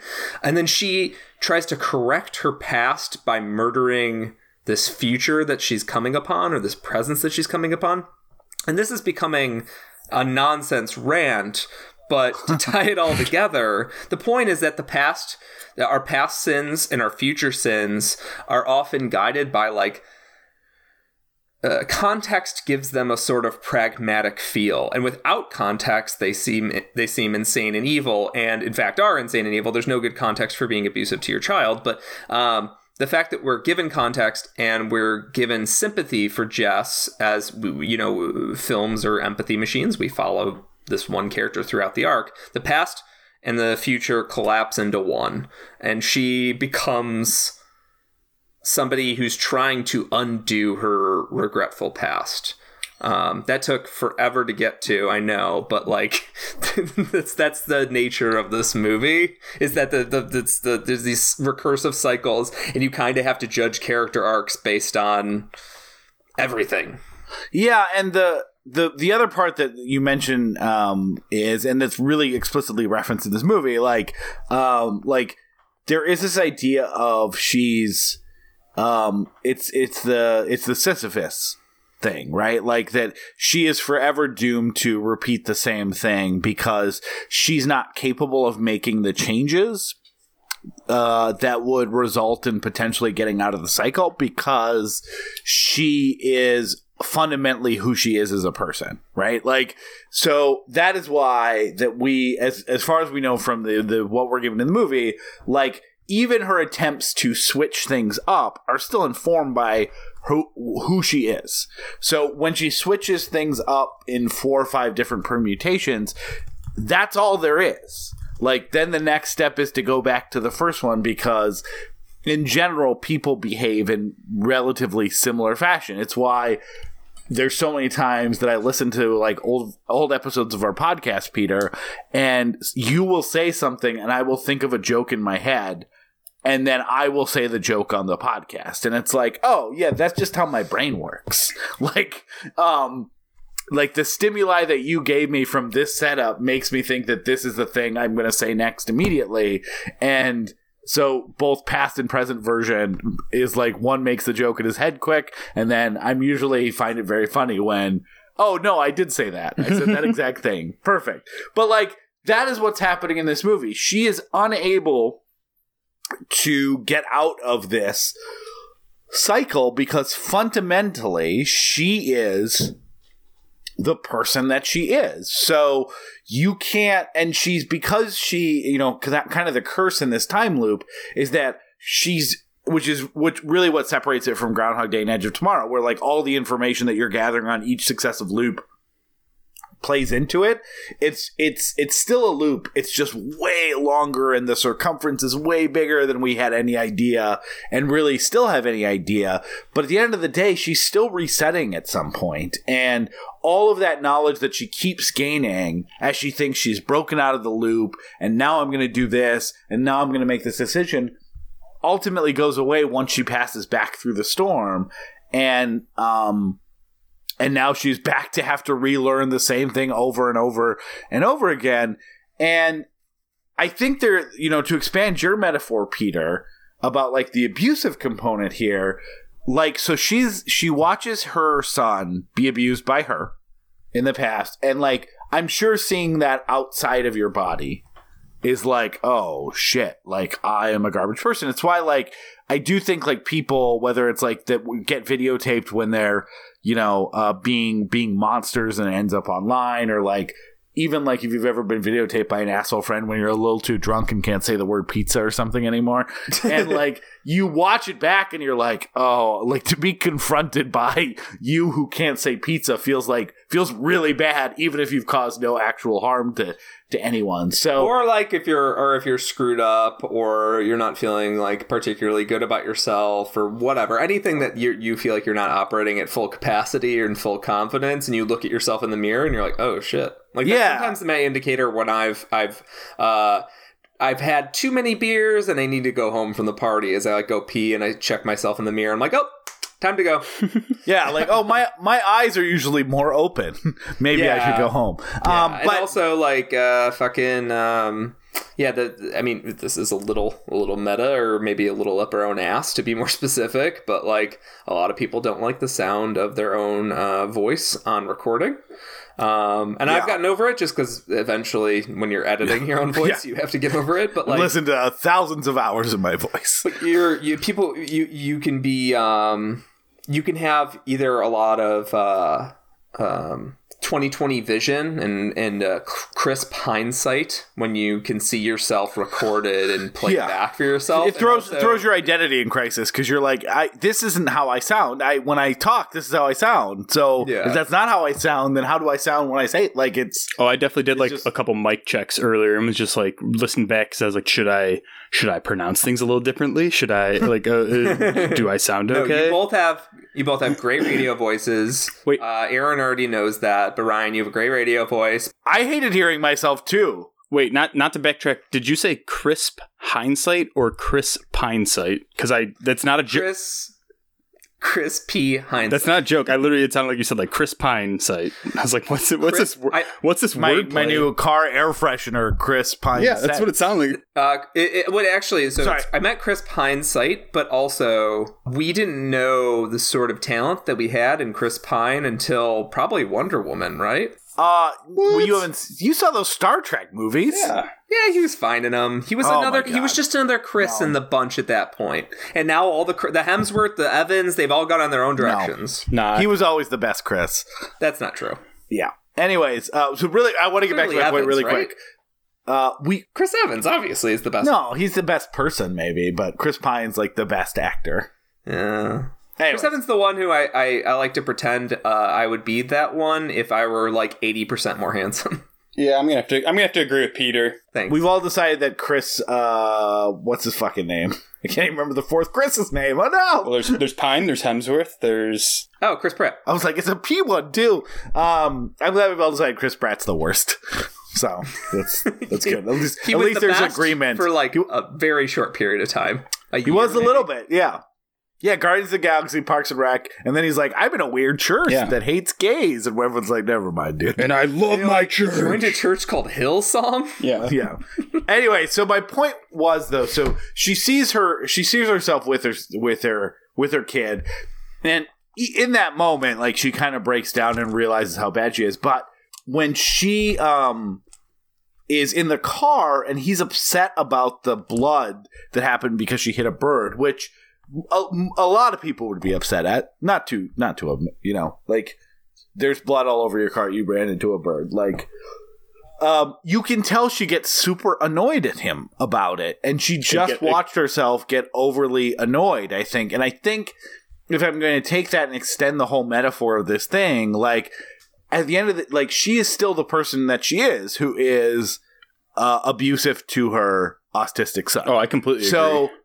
When she passes through that storm, which is whatever causes her abuse to come out, like she resets. It doesn't matter what she just learned 20 minutes ago, which is, oh my gosh, I'm a monster. She's getting the stimuli that causes her to be a monster and she immediately goes back to kind of that okay why yeah I'll, I'll take care of it and it's like if that's like the metaphor of the movie i think that makes a lot of sense because again the second she goes through the storm she resets and it's like all of her learnings go away which we see very very clearly literalized through the whole time spiral thing I did find that very interesting too. I thought it was where she was like watching it and be like, "Well, that's not how I would take on those responsibilities. That's my son." Blah blah blah. And then right when she straps on the responsibilities herself, and her previous self is dead in the trunk, or whatever, it very quickly seems to crumble back into being annoyed with him shouting "blood, blood, blood" and slipping Yeah. directly back into those abusive behaviors. Because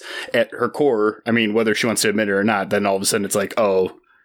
that life is stressful. I'm stressed with my son. Uh, this is how I handle Yeah. it. And you're like, oh, okay. Like you said, it's like, oh, you're going to learn. You're going to change. You're going nope, you're doomed to repeat because it's based on her own uh, resolutions. And so that's why she loops on the ship. And that's why she loops overall and all that stuff. It's because it, it boils down to her decision making. And Yeah. also like and also like what she does to she, the way she yells at her child is like intolerable and the movie is is basically saying it's intolerable it's never trying to justify it but uh, ryan you made a good point there is that she pretty much immediately crumbles back to those same sort of cycles and everybody ad- addicts abusers um actually but kind of also everyone because human beings like it's very hard to bake break bad habits um Yeah, I mean, you really have say, to be but- com- like you really have to be committed, right? Like there has to be a like level of self awareness, and there has to be like it's a process. Like there's a reason why like changing who you are as a person is when it's like damaging and stuff like that, and that is no way to provide excuse to anyone because if you're causing damage, you need to you're still 100% responsible for your behavior. Mhm. but um but yeah like you can't just go oh hey next time like if you're like if you're an alcoholic like you can't just go you know the next time i drank i'm just gonna stop after six because if like your problem is as an alcoholic as my uncle is one he's like the problem is once you have one you need the second one. Once you have two you need the third one. So that idea that you're like this time i'm going to stop at a reasonable time is like you are sisyphus pushing the rock up the hill right? Like you you can't do that because that is the rock rolling back down the hill. So as long as you're participating in that activity and you you are always going to end for the most part in that same way And there were a couple that's- interesting. oh, sorry, Peter. You can go.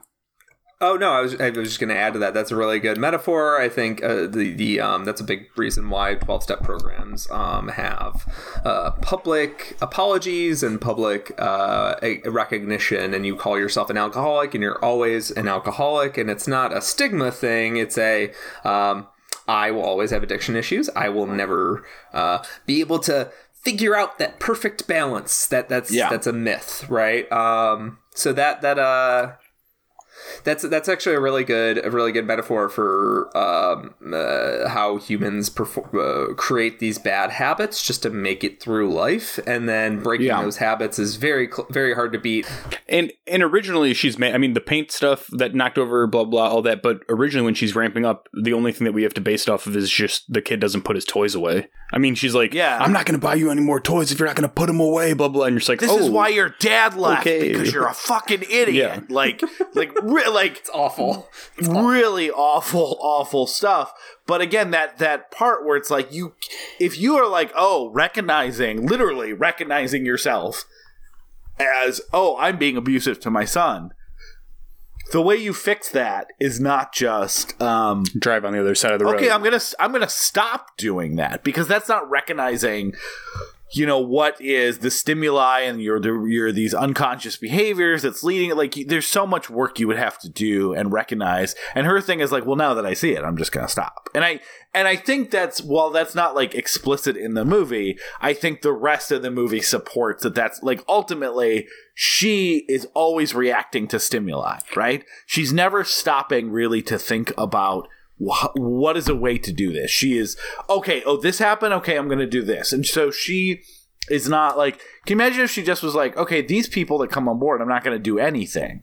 Like I'm going to try a few different things. I'm going to poke around at the boundaries. Instead, it's it's constantly like I'm going to grab this person quickly and yell at them about, or this." like And- take a couple pot shots, not not take on the mirror and put go to the theater. Like she already knows that they've been sent to the theater by her possibly Yeah, at some point. You're like, do something else. Like mix it up. I thought the same thing, but you're like, no, it's just I don't think that she really sat down and formulated a plan on whatever the fuck is going on. It's it's really just knee jerk gut reactions and how to solve stuff quickly.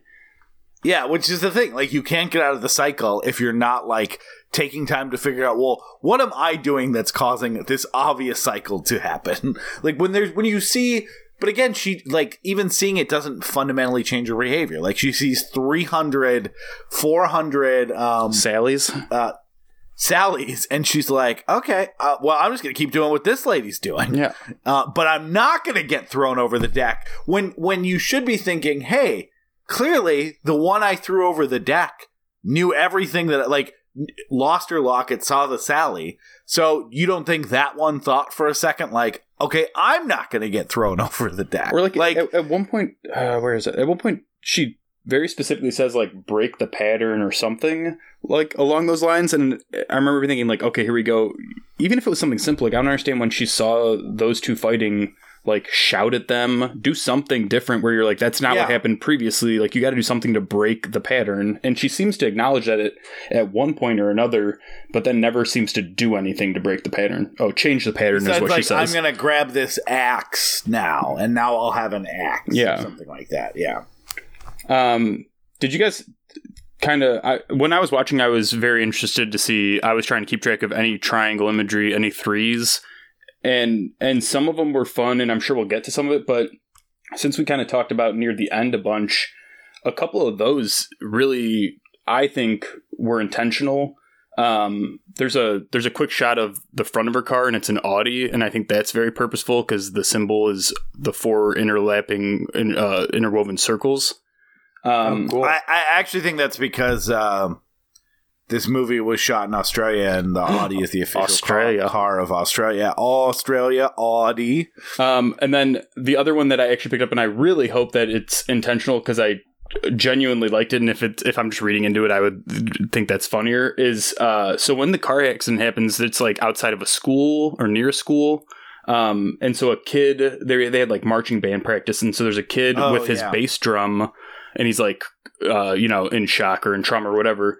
But the symbol on the bass drum, it's an A and an O, but but the leg of the A cuts all the way through the O. Like one leg is longer, and I think I genuinely think that that was intentional. So it's essentially the start of the movie, and then you start piecing it together. She loops back, and then where we're at, she's now fully stuck in the circle. So like you think that there's a way out, and she kind of gets around because the A part's a triangle, and she marks around, and then she gets out of the boat and then realizes she's still just in an everlasting circle. And so like I thought that I think that was at least fairly intentional where I'm like, all right, that's I think that that is kind of what we saw where we're like, all right, it's it's these three things, there's three of her, and then like you said, there's one unaccounted for. So that kind of throws a wrench in things, and then you realize the overall cycle is much bigger than just the boat.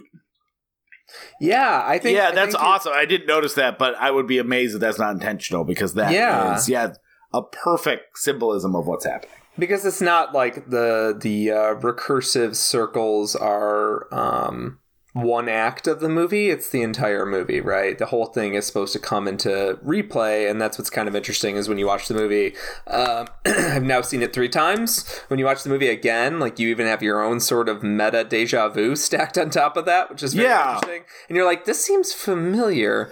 But the movie you're right there's a lot of great um, there's a lot of great imagery for cycles or uh, repetitive patterns.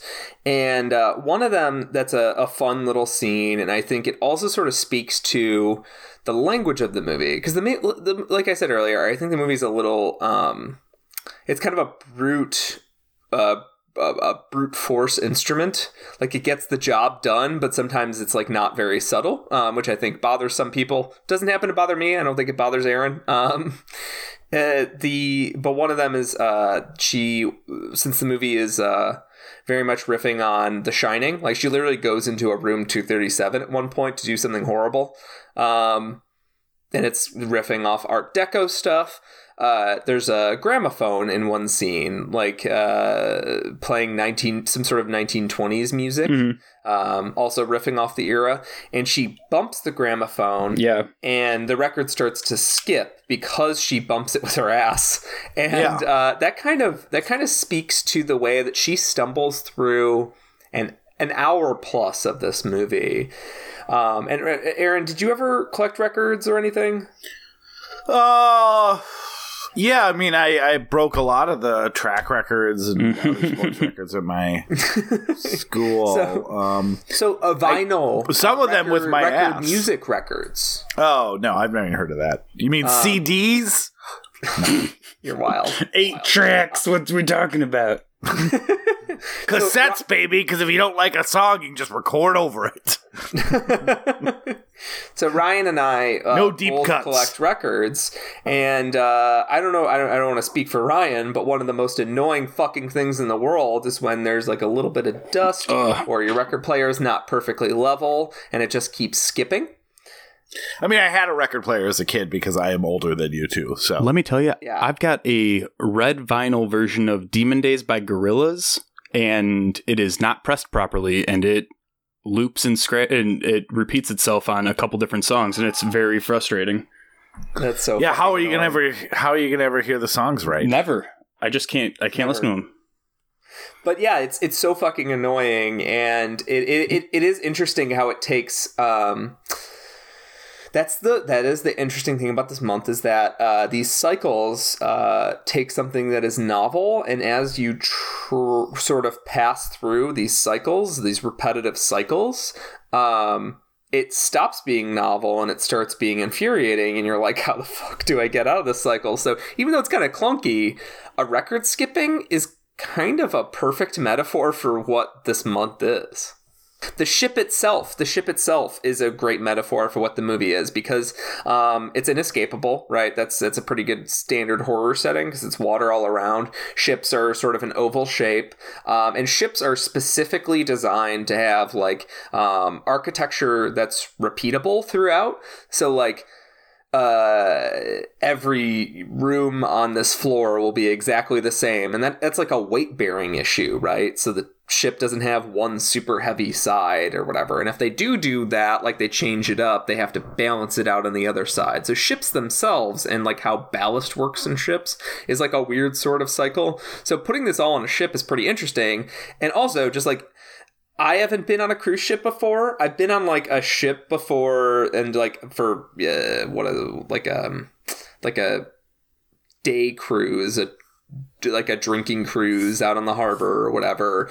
Um, and it's very easy to get lost in those ships because of how like machine made they are and how they sort of uh, you turn a corner and it looks kind of exactly the same as the last hallway you look down. Yeah, Um, and like it, it, it also like it, uh, cruise ships or big ships are my new least favorite video game location. I don't know if you guys played Resident Evil Seven, but it's like an amazing game. But there's one section on a on a big like cargo ship, and it's yeah. This is so not a cruise confusing. ship, so you like cruise ships. You just don't like cargo ships. It's just it's confusing. Ah, yeah, I like, this fucking hate room is that laid out too. here, and like, uh, yeah, that that's so it's a great setting for a horror movie because like even in regular ass, non spooked, non uh, Bermuda Triangle ships, you feel like you're seeing the same shit over and over and over again. Yeah, it's like being in a hotel, right? Like Yeah. if you've never been on a cruise ship, but you ever like been in a big hotel, you're like, ah, shit, all these rooms. Like it's easy to get lost sometimes and be like, do I take a left here or a right here? I stayed in a hotel that basically like was a giant square, but you couldn't. Like it was like a square that stopped right before it connected, so you could walk in like a, almost a full circle back to your elevator, and then the floor stopped, and it was just like a huge pain in the ass. So like, wait, which one do I turn here again? Because everything looks the same.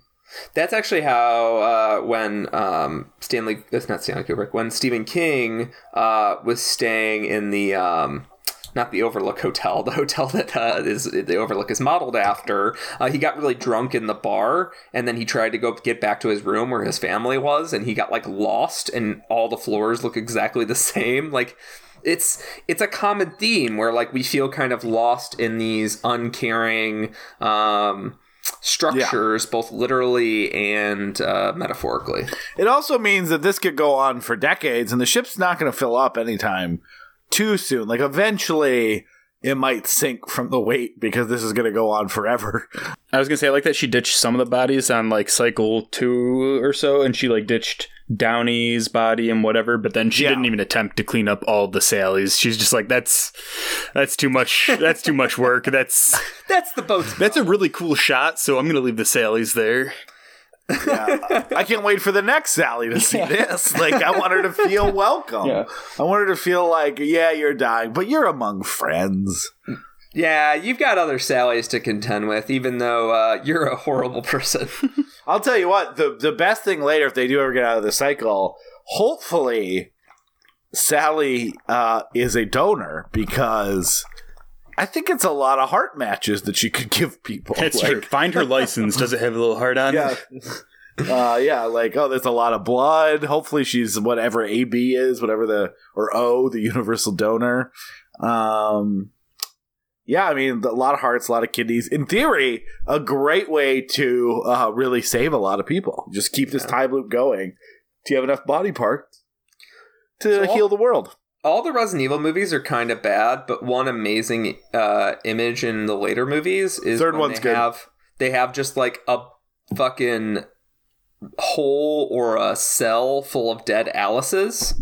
Because in the Resident Evil movie, uh, whatever lore, she's a clone, and they Yeah. by by the end of the series, I think she's like using the clones as her clone army or something. Um, but like that image of seeing a lot of the same person dead in different formations is like it, it's shocking in a weird way.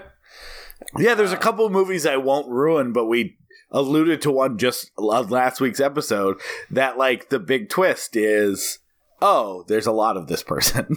Yeah. oh no. Like that's always a scary imagery. And speaking of which, like of twists, this this movie has a lot of twists that like but I um you know, first there's the twist that things are looping and then there's the twist that the loop is way bigger than you had any idea.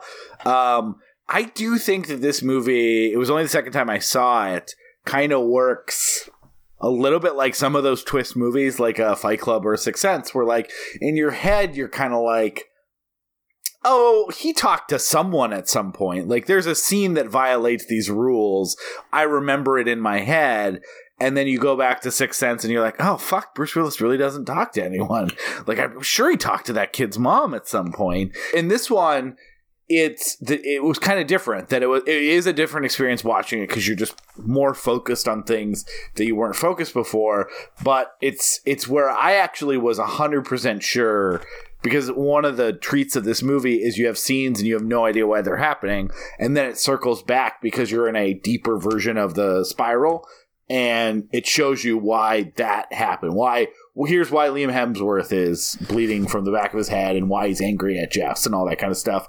But I would have I would have bet all the money in the world that every single one of those loops is closed. So it was very exciting seeing stuff that was like, oh wait, they never good went back to that. Like that was my you know second watch of Sixth Sense moment where realizing that the whole story was way but bigger and messier than was really shown on screen. Or I, I think that it also does a really good job of not talking down to the audience. Like it, it does a good job of lulling you into security. Like it's never it doesn't seem like a huge twist that she's the killer. It seems like it's fairly like you put it together and so then you're like oh i know what's going on. I kind of understand what's happening. Okay whatever. And then the big kicker is it's a much larger cycle. You know what i mean? Like it does a good job of making you think like oh you're smart. You get it. And then it's like oh no i'm i'm tricking you. There's one last pull like to i lulled you in a sense of security or being smart. And then you're like no no you're not done. You didn't get it. Like she's not safe that kind of stuff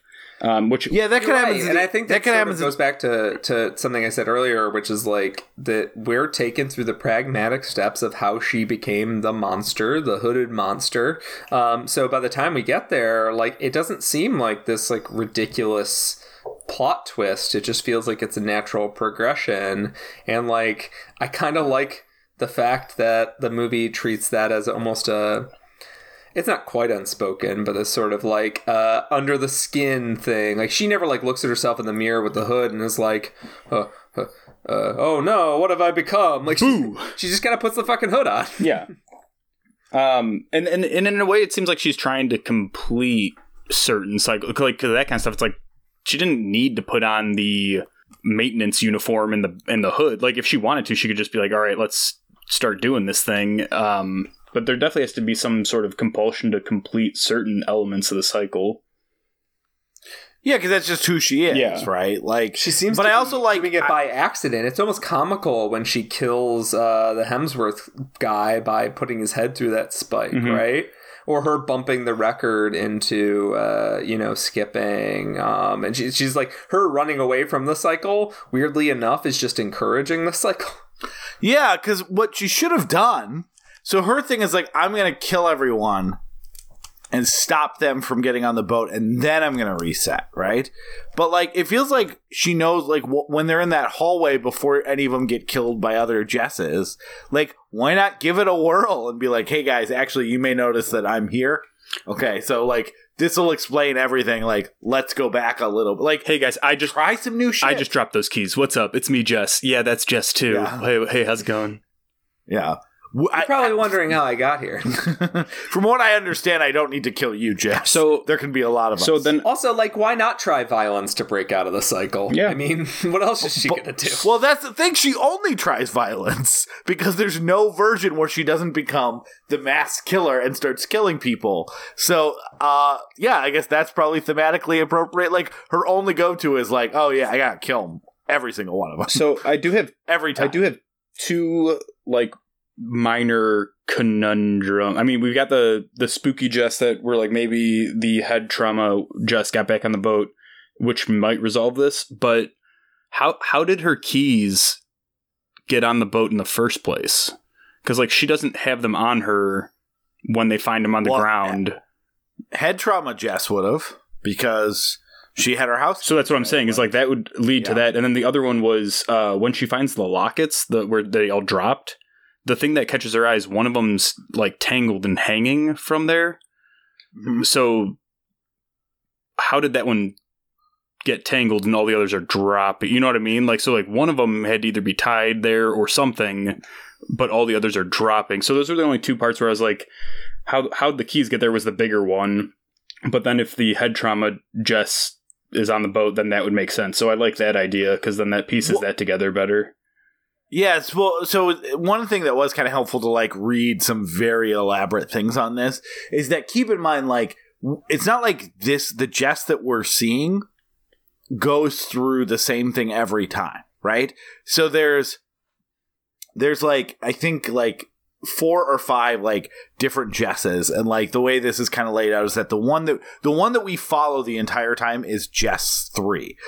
But like Jess 1, Jess 2, Jess uh, four and five all have variations of what happens to them. You know, Gotcha. so so like obviously when um she picks up the gun and starts shooting, the uh, the Jess two reacts differently. So she doesn't have the same path as everyone um as everyone in the movie. So what caught her eye, what that probably means is that Jess 2, so yeah, so if she's Jess 3, that Jess 2 is the one that always gets her locket stuck there, right? And so when Jess 3 shows up, both lockets go down. Gotcha. But then Jess four may have a different circumstance that's still getting so like it's yeah, it's not it's not a repetition. There's there's four or five permutations of Jess that all ends up back in the same place every time because her dec- her her decisions just create another spiral and that spiral always ends with her falling off the boat.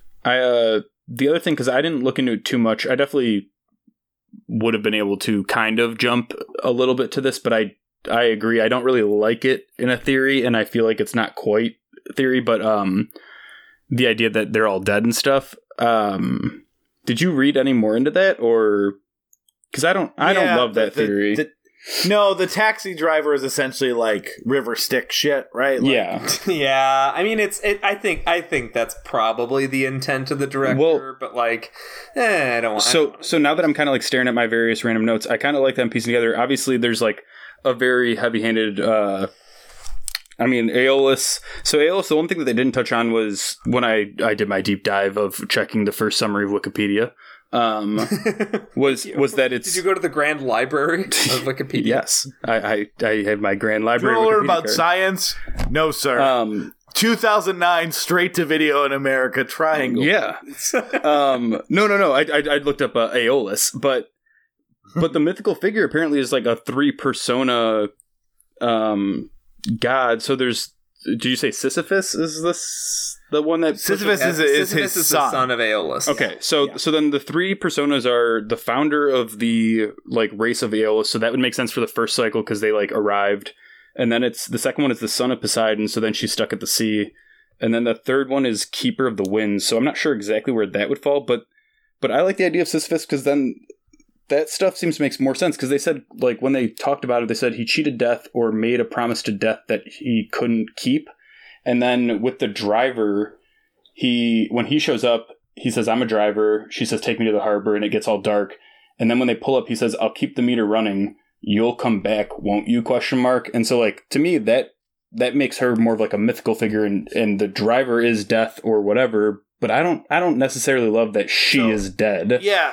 No, so the yeah, so the theory and like so I think that these I think that these hints of like Sisyphus and the driver are just like are are not supposed to be like literalized. I think they're Just supposed to hint at mythical feelings like yeah, like to give you like it's giving you shading. yeah right? Um, because the the other like prominent theory is that something results in her um out of anger killing her son, right? Like that, the, and then somehow she either dies as a result or kills herself over the pain or makes some sort of deal with death to bring her son back or something like that. And so her punishment for that, either that act or trying to make that deal, is that she is consistently met at the River Styx by the driver the the, the driver who's actually the the you know I don't I forget who drives the boat. the boat, boat captain um the boat captain the famous Uh, And- I think it was uh, Mr. Roboto. and Mr. Roboto. and that makes sense- He says Domo arigato because he makes some comment where he's and- like don't bother trying to save him you can't save him or something like that like he's already gone yeah like that she keeps she basically like refuses to cross the river. Yeah. is like the like so she keeps going i'm gonna try again. So she's reliving her own nightmare over and over again and trying to make changes but uh, it's, so that you know yeah it's impossible so the take me to the what she's already harbor is the the main issue. Like that's when he says where do you want to go? It's like oh she's still trying to resolve it and figure it out. Yeah, but I, and I think those things can work again. Like, yeah, she is kind of uh, pursuing a Sisyphinian type task. Yeah. where she keeps trying, and like same thing with the whatever the guy is uh, that the taxi driver is supposed to represent. What that works for me as a like, hey, here's um. Here's some shading that gives you some more context of like, so that you can read a little more in of what I'm going for with this character. Mhm. It doesn't work for me as like, actually, this has all been a purgatory. No, been yeah. a like it's it's I mean, you could say that for any movie, right? Like, it's just never interesting. Like, oh yeah, the Swiss Family Robinsons died on the ship, and they're like, when it crashed, and their island adventure is their dying thoughts that they're gonna live in a tropical paradise. Like, they can't build those tree houses; they don't have the skills. So obviously, All right, you know, that's not just- true about the original source material, but it is true of the porn remake Tits Family Robinson. They're they are all dead. Well, they probably are dead. Yeah, they were all dead. If they made a porn, if they made a porn parody That's of a why incest is 1964 okay. movie. Yeah. Wait, why didn't you? why didn't like- you go with Robinson? Tits Family Robinson. Uh, I did see a movie once called Throbbing Hood, so that's a very popular. uh, That's pretty good. ac- Oh, okay. academic. All right. Uh, That's pretty but good. uh, but yeah, so like I again like that whole like maybe they're dead. It's just so unappealing to me. Yeah. But it definitely is a very popular. 20 minutes later, I don't like the twist from Sixth Sense. Well, that's different. is though. different. It's not everyone's Occurrence dead. at Owl Creek Bridge also was an amazing source material, and then everyone was like, what if we did it too? it's not like you can't do it, but like those are. So here's what I would say the difference is between like that and even like the taxi driver shit and all that kind of stuff is those movies are not trying to make you go, I don't know. Maybe everything you saw is a metaphor. Those movies are saying, oh, he's a ghost man. Yeah. Like, or like, or memory isn't reliable, right? So this kind of Yeah. thing where we're only going to sort of, like, I don't know, maybe he died at that scene because things go really right for him all of a sudden is like, yeah, the movie's not saying that. Like, you are reading into moments and have decided that's an interesting headcanon thing to do. But like I said, you can literally do that for every movie. So unless there's something explicit or a or some point that would be gained from it, right? Like if Taxi Driver makes more thematic sense about something if this is uh if if like he dies right before the final shooting, great. Like and it's called out and there's something like that. But it, I actually think it just lessens the movie. Like the point is is that this monster became a hero because he did a vile act that um society rewarded him for. Like that's the fucking point of the end of Taxi Driver. So he was just a crazy person who imagined with his dying breath he did good stuff. Like how is that additive to that discussion? It's not. It's detracting. That's my thoughts agree. on that. It's it's a uh, this is uh, your personal bugbear, and I would never interrupt you um, while you are explaining to everyone why you hate the "they were dead the whole time" twist. Because frankly, you're more passionate about it than I am, and I like to hear you talk about it. But again, if the twist of your movie is they were dead the whole time, that's fine with me. like if the if someone decides that they like a movie better if it just does that twist all the time, that is not better to me. Yeah, Have you seen Hoosiers? They were dead the whole time. Yeah. yeah. in an Indiana basketball team Yeah. win. You didn't see when Gene Hackman said, "Hey, what's up?" and that woman didn't respond because he's dead. Yeah. yeah.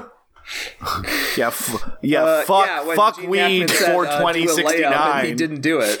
Yeah, um the other because i was i was actually kind of surprised with how few uh i was kind of hoping that i would look and keep a closer eye and there'd be like a lot of triangles everywhere just like because i think that'd be fucking funny in the background or whatever. But but the one thing i did catch obviously there were like threes there were reflections but there were a lot of um i don't know how the best way to describe it uh, there were three like there would be a imagery of threes but then it would also convey the idea of like short long short so yeah. so the windows and doors, there were a lot of bars where it was like short, long, short. But then the reason why it actually seemed pertinent to anything was Liam Hemsworth character has that gigantic, ugly arm tattoo, and it's a thin line, a huge thick line, and a thin line. And that was another one that felt like that's literally the pacing of the movie, where it's like there's the beginning, there's the boat, and then there's the end, and like it, it seemed like it was like after I noticed it a little bit, it seemed to be popping up a lot more. Where I was like, okay, it seems like it's trying to be like, oh, okay, there's threes, but then it's also like this is the significant chunk of the threes, is like the main part. Yeah, that's uh we should check if Liam Hemsworth just has that tattoo. I, I actually googled it because I was curious. I was like, maybe I'm just an Oh. idiot, and it's like it didn't pop up anywhere. He was, it was just like he was getting other tattoos, so I don't think he does. But but th- No, that's a good call. but that was why because I was, I I was like, like, I like how much like you were just watching. I think the background, like I'm going to catch symbolism, and I think you got a few bites there. I, th- I think I got some of them. There, there was that, and then I was mad. I not mad, but it, I feel like there's something with the birds that there's more that I'm missing. Just because one, it's the only thing in the movie that actually seems aged because it's digital. There are a couple digital birds in there that look a little Yeah. stand out, but other than that, the the movie is aged great. I mean, Yeah, even the CGI storm looks really creepy and yeah. otherworldly. The only other part is there's Which weirdly enough, the boat looks not that great, but the storm looks awesome. Yes, yeah, and, there, and but it's really there are a couple uh, random seagulls that are a little choppy looking just because it's what it is what it is. Um, but like I felt like there was some other thing with the birds just because it kept coming up. You know what I mean? Like I felt like there was something else. Like I don't even. I'm not even sure. I was kind of hoping that one of you guys would be like, "Well, birds, birds, fucking threes." So Uh, well, they're actually, as you know, they are um, the spirits of dead sailors, and they drove past the lighthouse, and so the birds were still just kind of all riled up from the Robert Pattinson stuff that happened there. you can't kill a gull. I can't even do the accent. I was I was going to, and I decided just to go go real normal. can't kill a you can't kill a gull. I feel like if I just watched it, I could do something that approximates. You can't it, but, like, masturbate to from that wooden figurine. Why'd you, Yeah. why'd you spill your beans? There you go. You got to start there. Why? just- Why? Yeah, that's my my uh my sinking sentence. That's your It helps me sync to the lodestone? patterns. Yeah, that's- exactly. I think we should probably go to some final thoughts. What do you think, Peter? Or do you have some, Yeah, a we couple other spill our things, or do we have a couple other things? Um, No, let's do it. the only other thing I had was there. Let's see. Hold on. Um, one, the part that always made me laugh for some reason was uh, when she whips the shotgun when she just fucking frisbees it. For some reason, it just it made me laugh, just like the way she chucks it. Um, and like yeah, every single Is it because you're a misogynist who think girls throw funny? On cycle two or whatever when she's actually in frame i did notice that the, the her she puts her hand on like the railing and it's definitely like a hairy dude's hand. Like it's Yeah. it's got hair. I was like all right neat. But no i just think it's funny the idea of like throwing a gun that way just like like a frisbee just like it just made me laugh. I don't know. Um and then i i actually really liked the movie but there were also a couple dialogue choices that stuck out as kind of silly. Um one of them is when, you know, Sally's lifelong friend Greg just got murdered and fell down and then Jess walks up and she says, "God, you're a bitch." I'm like, I don't I don't I don't think that would be my reaction to be like, "Ugh, you're such a bitch sometimes." Like you're like, "All right, okay." There were a couple other Well, ones like that really one of my do you have notes we didn't- this way. One of my notes we didn't get to is that you do have to accept that everyone in this movie is an idiot. Oh yeah, for sure. um, let's see. I don't know. That, that was Everyone about is it, but just a blunt object trying to break their way out of the cycle. yeah, but it did. It just it but I just made mean, me I get it because reason. they're friends with a abusive person. So Well, and but then but then it kind of annoyed me because then in cycle three, she's up there, shoots him, he falls, and then immediately cycle one Jess is walking up to them, and they're not like, he just told me that you shot him up there. I mean, obviously, I know that that's going way too much into it, but I'm just like, her reaction is just like, ugh, you're a bitch. you're like, all right, whatever you say, Sally. Okay. I know that is frustrating. Like, uh, How'd like I didn't shoot you because I'm here. How'd you get down Yeah, here? but you're still the worst. um, no, sorry, we can go to Because final I think thoughts. it would be weird for no one to react emotionally in these movies because they're just constantly confused. and and the other thing that Wait, what the fuck? I meant to ask just in general. I don't know, Aaron, if Aaron's a gun guy. I know Peter was growing up at least a gun person. She, it, it, it's a shotgun, right? Yeah, it's like a over under so. shotgun. Okay, because basically. Uh, it feels like it, it looks like a shotgun. It loads like a shotgun. When she shoots Greg in cycle three, it's very much a shotgun wound. But the rest of the time, it seems to act as like a rifle, from like the way it shoots, the way it hits people, like that kind of stuff. And so that kind of thing, I feel like I'm not knowledgeable usually, but that was kind of bugging me too. Where I was like, why just make if it's a shotgun, just make it a shotgun. Like, why does it have to? Yeah. Speaking of that shotgun, uh, this movie does one of my favorite things ever. Is when they she she uh, misses all the shotgun uh, ta shots she takes at herself, um, And she's then holding she the barrel? The shotgun. she just throws the fucker. I like I like when guns are used uh, just as weapons, just as objects. Well, that, Man, I wish I was editing this one so I could just edit to a I love when guns are. I love when guns are used. Well, that was part of the reason why. I love when guns are just like a blunt. They just become a, a hard stick. Well, that's why part was why that part was kind of funny to me is because I feel like the majority of times in movies that would be like the oh I'm out of ammo I'm just gonna chuck it on the ground. You're like no whip whip it at her like let's do this thing why not? Yeah, so my final thoughts on the movie are as follows. um, the uh, the uh, triangle is a land of contrasts.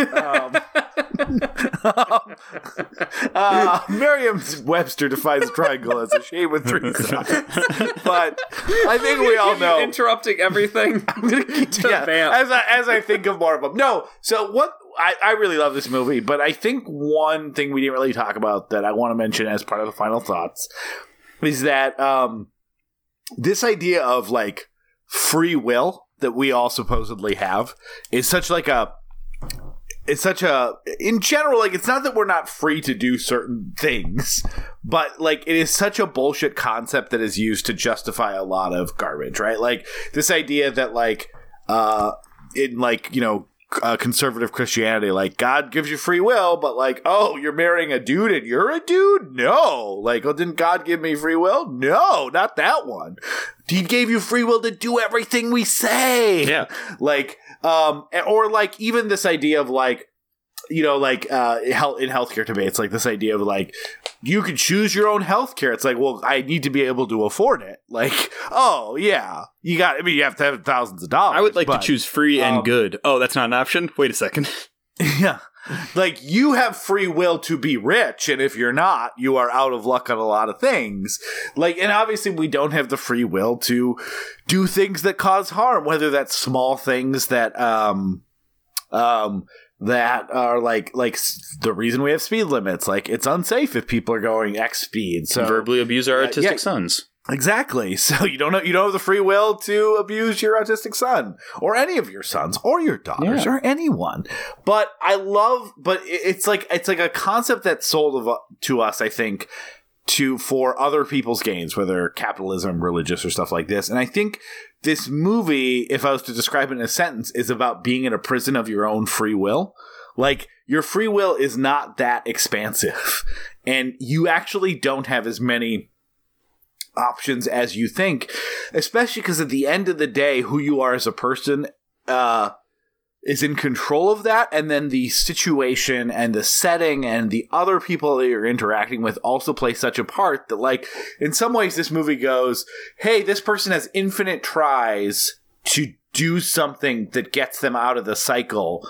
and they're going to do three or four various things depending on slight variations of stimuli forever. And that's like that's what sometimes our free will I think as people feels like. Like, oh, I have the ch- I my my my actual free will is not to afford medical coverage that'll take care of me when I sick, when I'm sick. My free will is to not pay for medical coverage because I don't have the money and hope I don't get sick or potentially like or or B pay for health insurance that's so bad that even if I get sick, my best is that like my two hundred thousand like doctor bill is a hundred thousand dollars or something like that. Like, and I feel like life is a permutation of a lot of those things because of um everything that we're kind of boxed in to both good and bad like good things that we're not allowed to do and bad things that you know because of a variety of things we're we're forced we're not able to do so i just really like this movie as that kind of concept um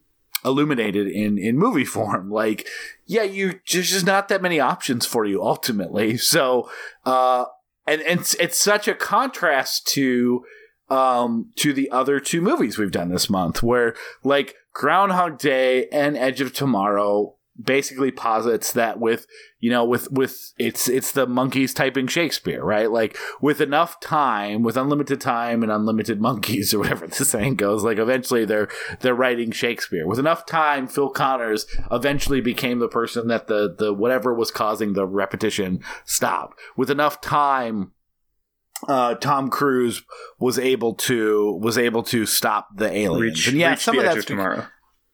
Yeah, reached the edge. Of, he was able to get To uh, tomorrow. on the other side of tomorrow.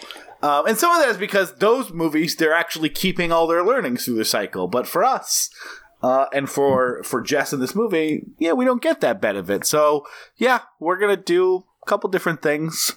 And hopefully those things are like uh, treat your children with respect, Uh, but uh, but yeah, like that notion that the world is truly like whatever we want to make it is is is bullshit. Even with, as this movie shows, an infinite amount of time to to uh, make different choices. Yeah, that's a good point. Just in the sense of like, uh, like you said, free will is great conceptually, but when you couch it in realistic options and then further anchor it by your own mental capabilities of options and choices you're going to do, it's becomes pretty finite pretty quick when you're stuck on a boat in the ocean. You know what I mean? Like it's you're like, all right, Yeah. well, there you go. Like these are these Well, are really your even- options.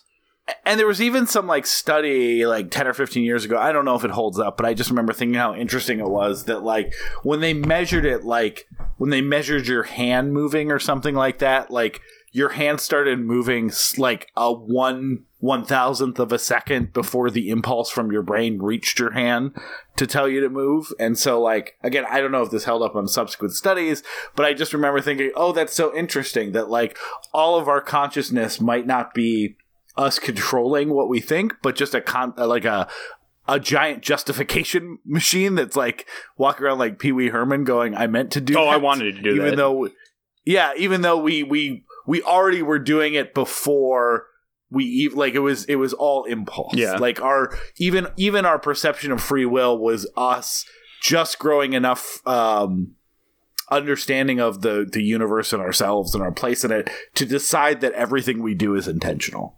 I do like the sense of the lack of control in this movie. Um, the, the the fact that this is uh, we're doing two, well, I guess three uh, horror takes on Groundhog Day, and I think at the beginning of the month I said that Groundhog Day in and of itself feels like a horror movie for a period of time, and the contention that Phil Connors was in that world for 5, 10, 20, 10,000 years. It's not 10,000.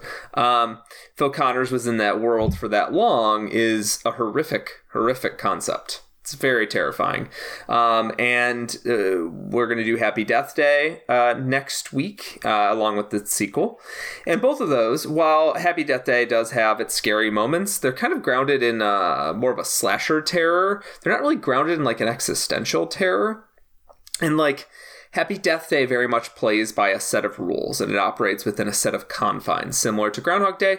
Uh, and a little bit Edge of Tomorrow, though Edge of Tomorrow breaks the rules to have an interesting third act twist. Um, Happy Death Day ends up being, uh, because of that, it ends up being more of like an adventure, thriller, comedy horror movie.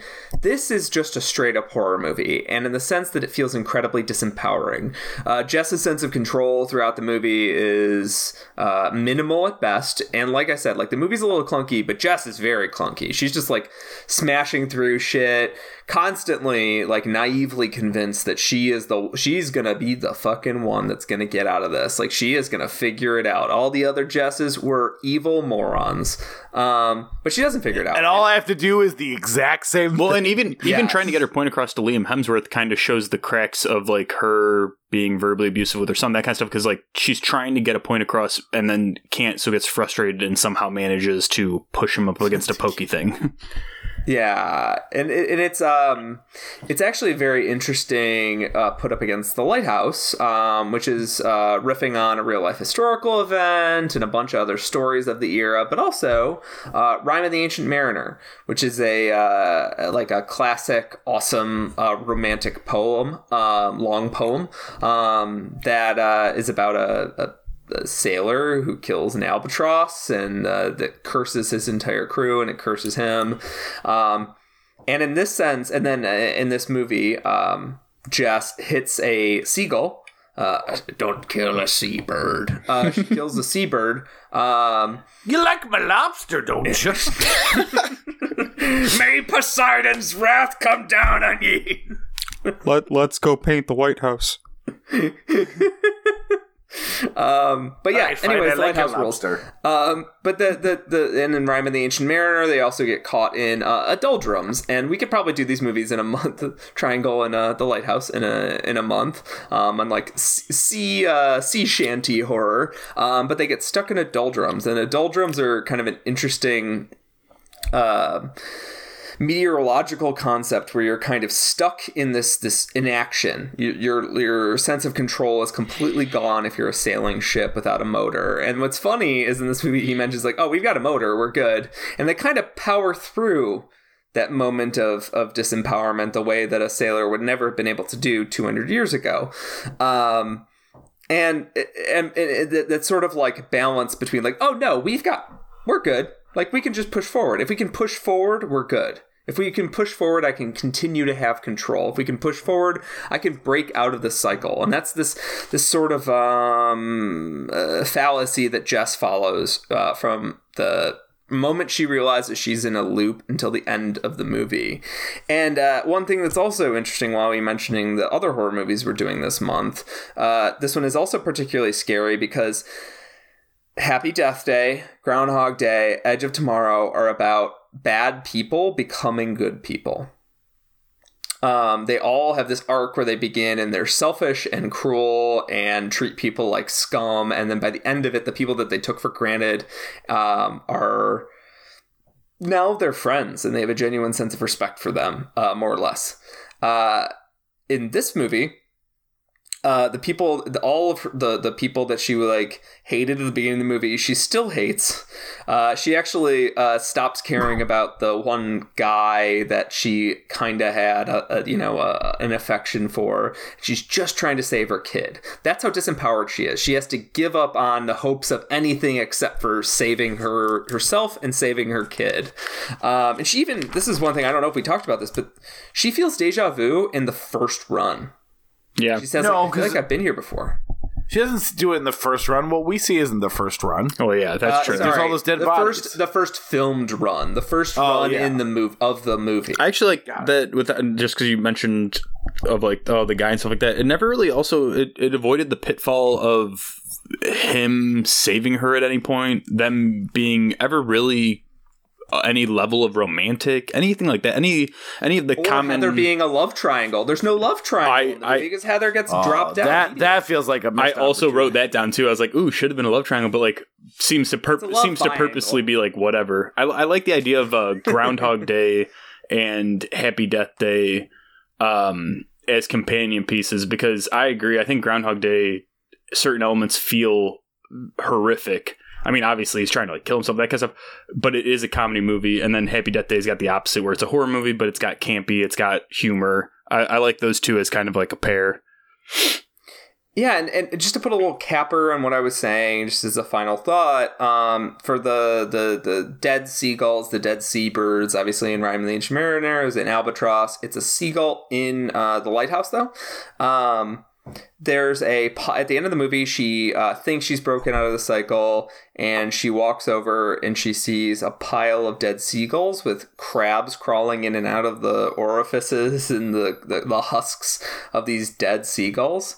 And I love that as a just kind of a, a final metaphor for um, how people constantly um, recreate recursive cycles of sin, and just because they're not doing the exact same action over and over again, um, if you do, if you're not thoughtful about how you're breaking this cycle, you're going to end up in the same place, right? And she she tries to kill herself. Um, I'm using that in quotes to amend for her guilt. Um, but that's not that doesn't fix anything. That's just another weird corpse in the car. Um, and it's easy to hate who you are, but it's hard to change who you are. So that's kind of my Yeah. final thoughts on Triangle. Yeah, Ryan. Anything else to add before we uh, wrap up here? Um, I would say not specifically on Triangle, only because I feel like you guys kind of hit the nail on the head. Um, if anything, I mean, obviously at this point you can't use it for the movie Triangle because we just talked about it, and I'm assuming most listeners have watched it. But I think that um, at the top of the show when we were talking about makes a good point of trying to find kind of these hidden gems on these streaming platforms that work. I mean, Triangle, like you said, the placard and poster seem generic. It doesn't scream like it's going to be a great film, uh, but it's absolutely something worth checking out. And I, I think that digging through blockbuster bins used to be a thing that was worthwhile that kind of gets lost nowadays because there's so many options but but I don't know I just think it's worth digging around to find stuff that's worth it Yeah, well, and also, I mean, you said you wish you would have said that at the beginning.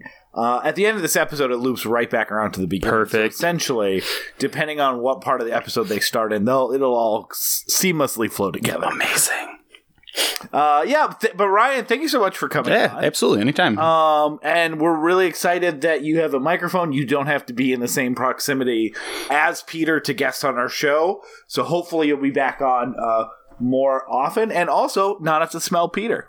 exactly yeah Uh, I'm sure I'm sure Peter, any, anything to add to your lifelong? I'm sure if anything, uh, Peter's wife Molly is happier that there aren't two knuckleheads around getting drunk and podcasting in her living room area or whatever, and there's just the one that she's decided to live with forever. The first time we recorded, uh, Ryan and I d- uh, killed most of the bottle of uh, Buffalo Oh Trace. yeah, and we uh and at the time we were in uh molly and i were living in a uh, one bedroom apartment with only an ensuite bathroom so at some point both of us had to stumble past her sleeping to go to the bathroom And just tiptoe next to a sleeping Molly. i don't think it was What that are you- night, what are you but guys point doing? Ryan Like- went across the street to the bar to go pee at one point uh, yeah. That was a like you guys uh, kept it together really well, but I think when we start recording, you're like. Just to let you know, we've been drinking for a few hours before this, and now we're moving into some hard. That stuff. sounds about right. Ton- So it's a- tonight, it's tonight, tonight, fun. my my drink of choice has been Jefferson's Ocean Aged at Sea bourbon whiskey. Oh, it's been delicious. that's very appropriate yeah, Yeah, I'm drinking vodka. it's got a big boat on it and everything. I'm drinking uh whiskey with canada dry canada on the same continent as florida There you go. little known fact Boom, boom, boom. uh, but not Australia. Well known fact. um, all right, yeah. So next week, uh, uh, if you've seen a map, you know that fact. I think this is the, our shortest recording session of of the three. I was I was telling Mailer and she's like, "So how long do you think you go?" I'd be like, "I don't know. We've gone like three plus hours, four hours. Like we've talked at length, so I don't know when how long this is gonna be." I think with Southland Yeah. Tales, I literally cut a 45 minute section out in the middle, and I was like, this could be another weird side episode, but we don't do that. That was a three. That was a three hour plus. Uh, so, anyways, uh, yeah. Next week, sorry again about the last couple weeks. Uh, our final thoughts of Groundhog's Day will be posted next week, and then we're also wrapping up the month with uh, Carrie Nelson, EP returning champion, talking about the Happy Death Days, day one and day two. Uh, and yeah, then we have a new month after that. So tune in for what are these bozos gonna talk about? What kind of trouble these guys gonna get into? Uh, Is that the new show title? Yeah, called Troubled Bozos. What are these bozos gonna talk about? Troubled Bozos. Uh, yeah, we're basically like a, a Mickey Rooney starring movie from the 40s. like, where we we go to school at a convent, like, these troubled bozos need to find uh, Jesus or McCarthy. Who Is he knows? behind Anyways, that or just a nice gal to settle down with. A nice gal. shape was brilliant. Uh, good night. Good the night. shape night. was pure. I saw three angles of that I'm sure, and I saw three pointy corners, and then I saw three straight sides. The top was very narrow, and the base was oh so wide. Wait, that sounds like. A triangle, my triangle. Oh, triangle, it's true. I saw your shape in a crowded place. Now I don't know what. Thank you so much for listening to We Love to Watch. If you made it to the end, hopefully you liked what you heard today. And if you'd like to hear more, please go to patreon.com slash we love to watch. And if you can chip in a few bucks, that would really help us keep the lights on and keep us moving forward. Uh, it wasn't an implicit threat by Peter. He just didn't know how to say it. But either way, we'll continue to make more. But it would be helpful uh, as we explain to our loved ones where all our money is going, which is all on server space. Uh, if you can't, uh, if you don't have a few bucks to chip in, we totally understand. And you want to support the show, we truly, absolutely would appreciate a uh, review on iTunes. I know every podcast says it, and it's because it really does help. And so every podcast wants that help. So please go leave us a positive review so that when people find this show organically, they hopefully want to tune in and listen. And thanks again for all of your listenership and support and time throughout the years. Uh, we really do appreciate you. Uh, with kisses and smooches, Peter and Aaron.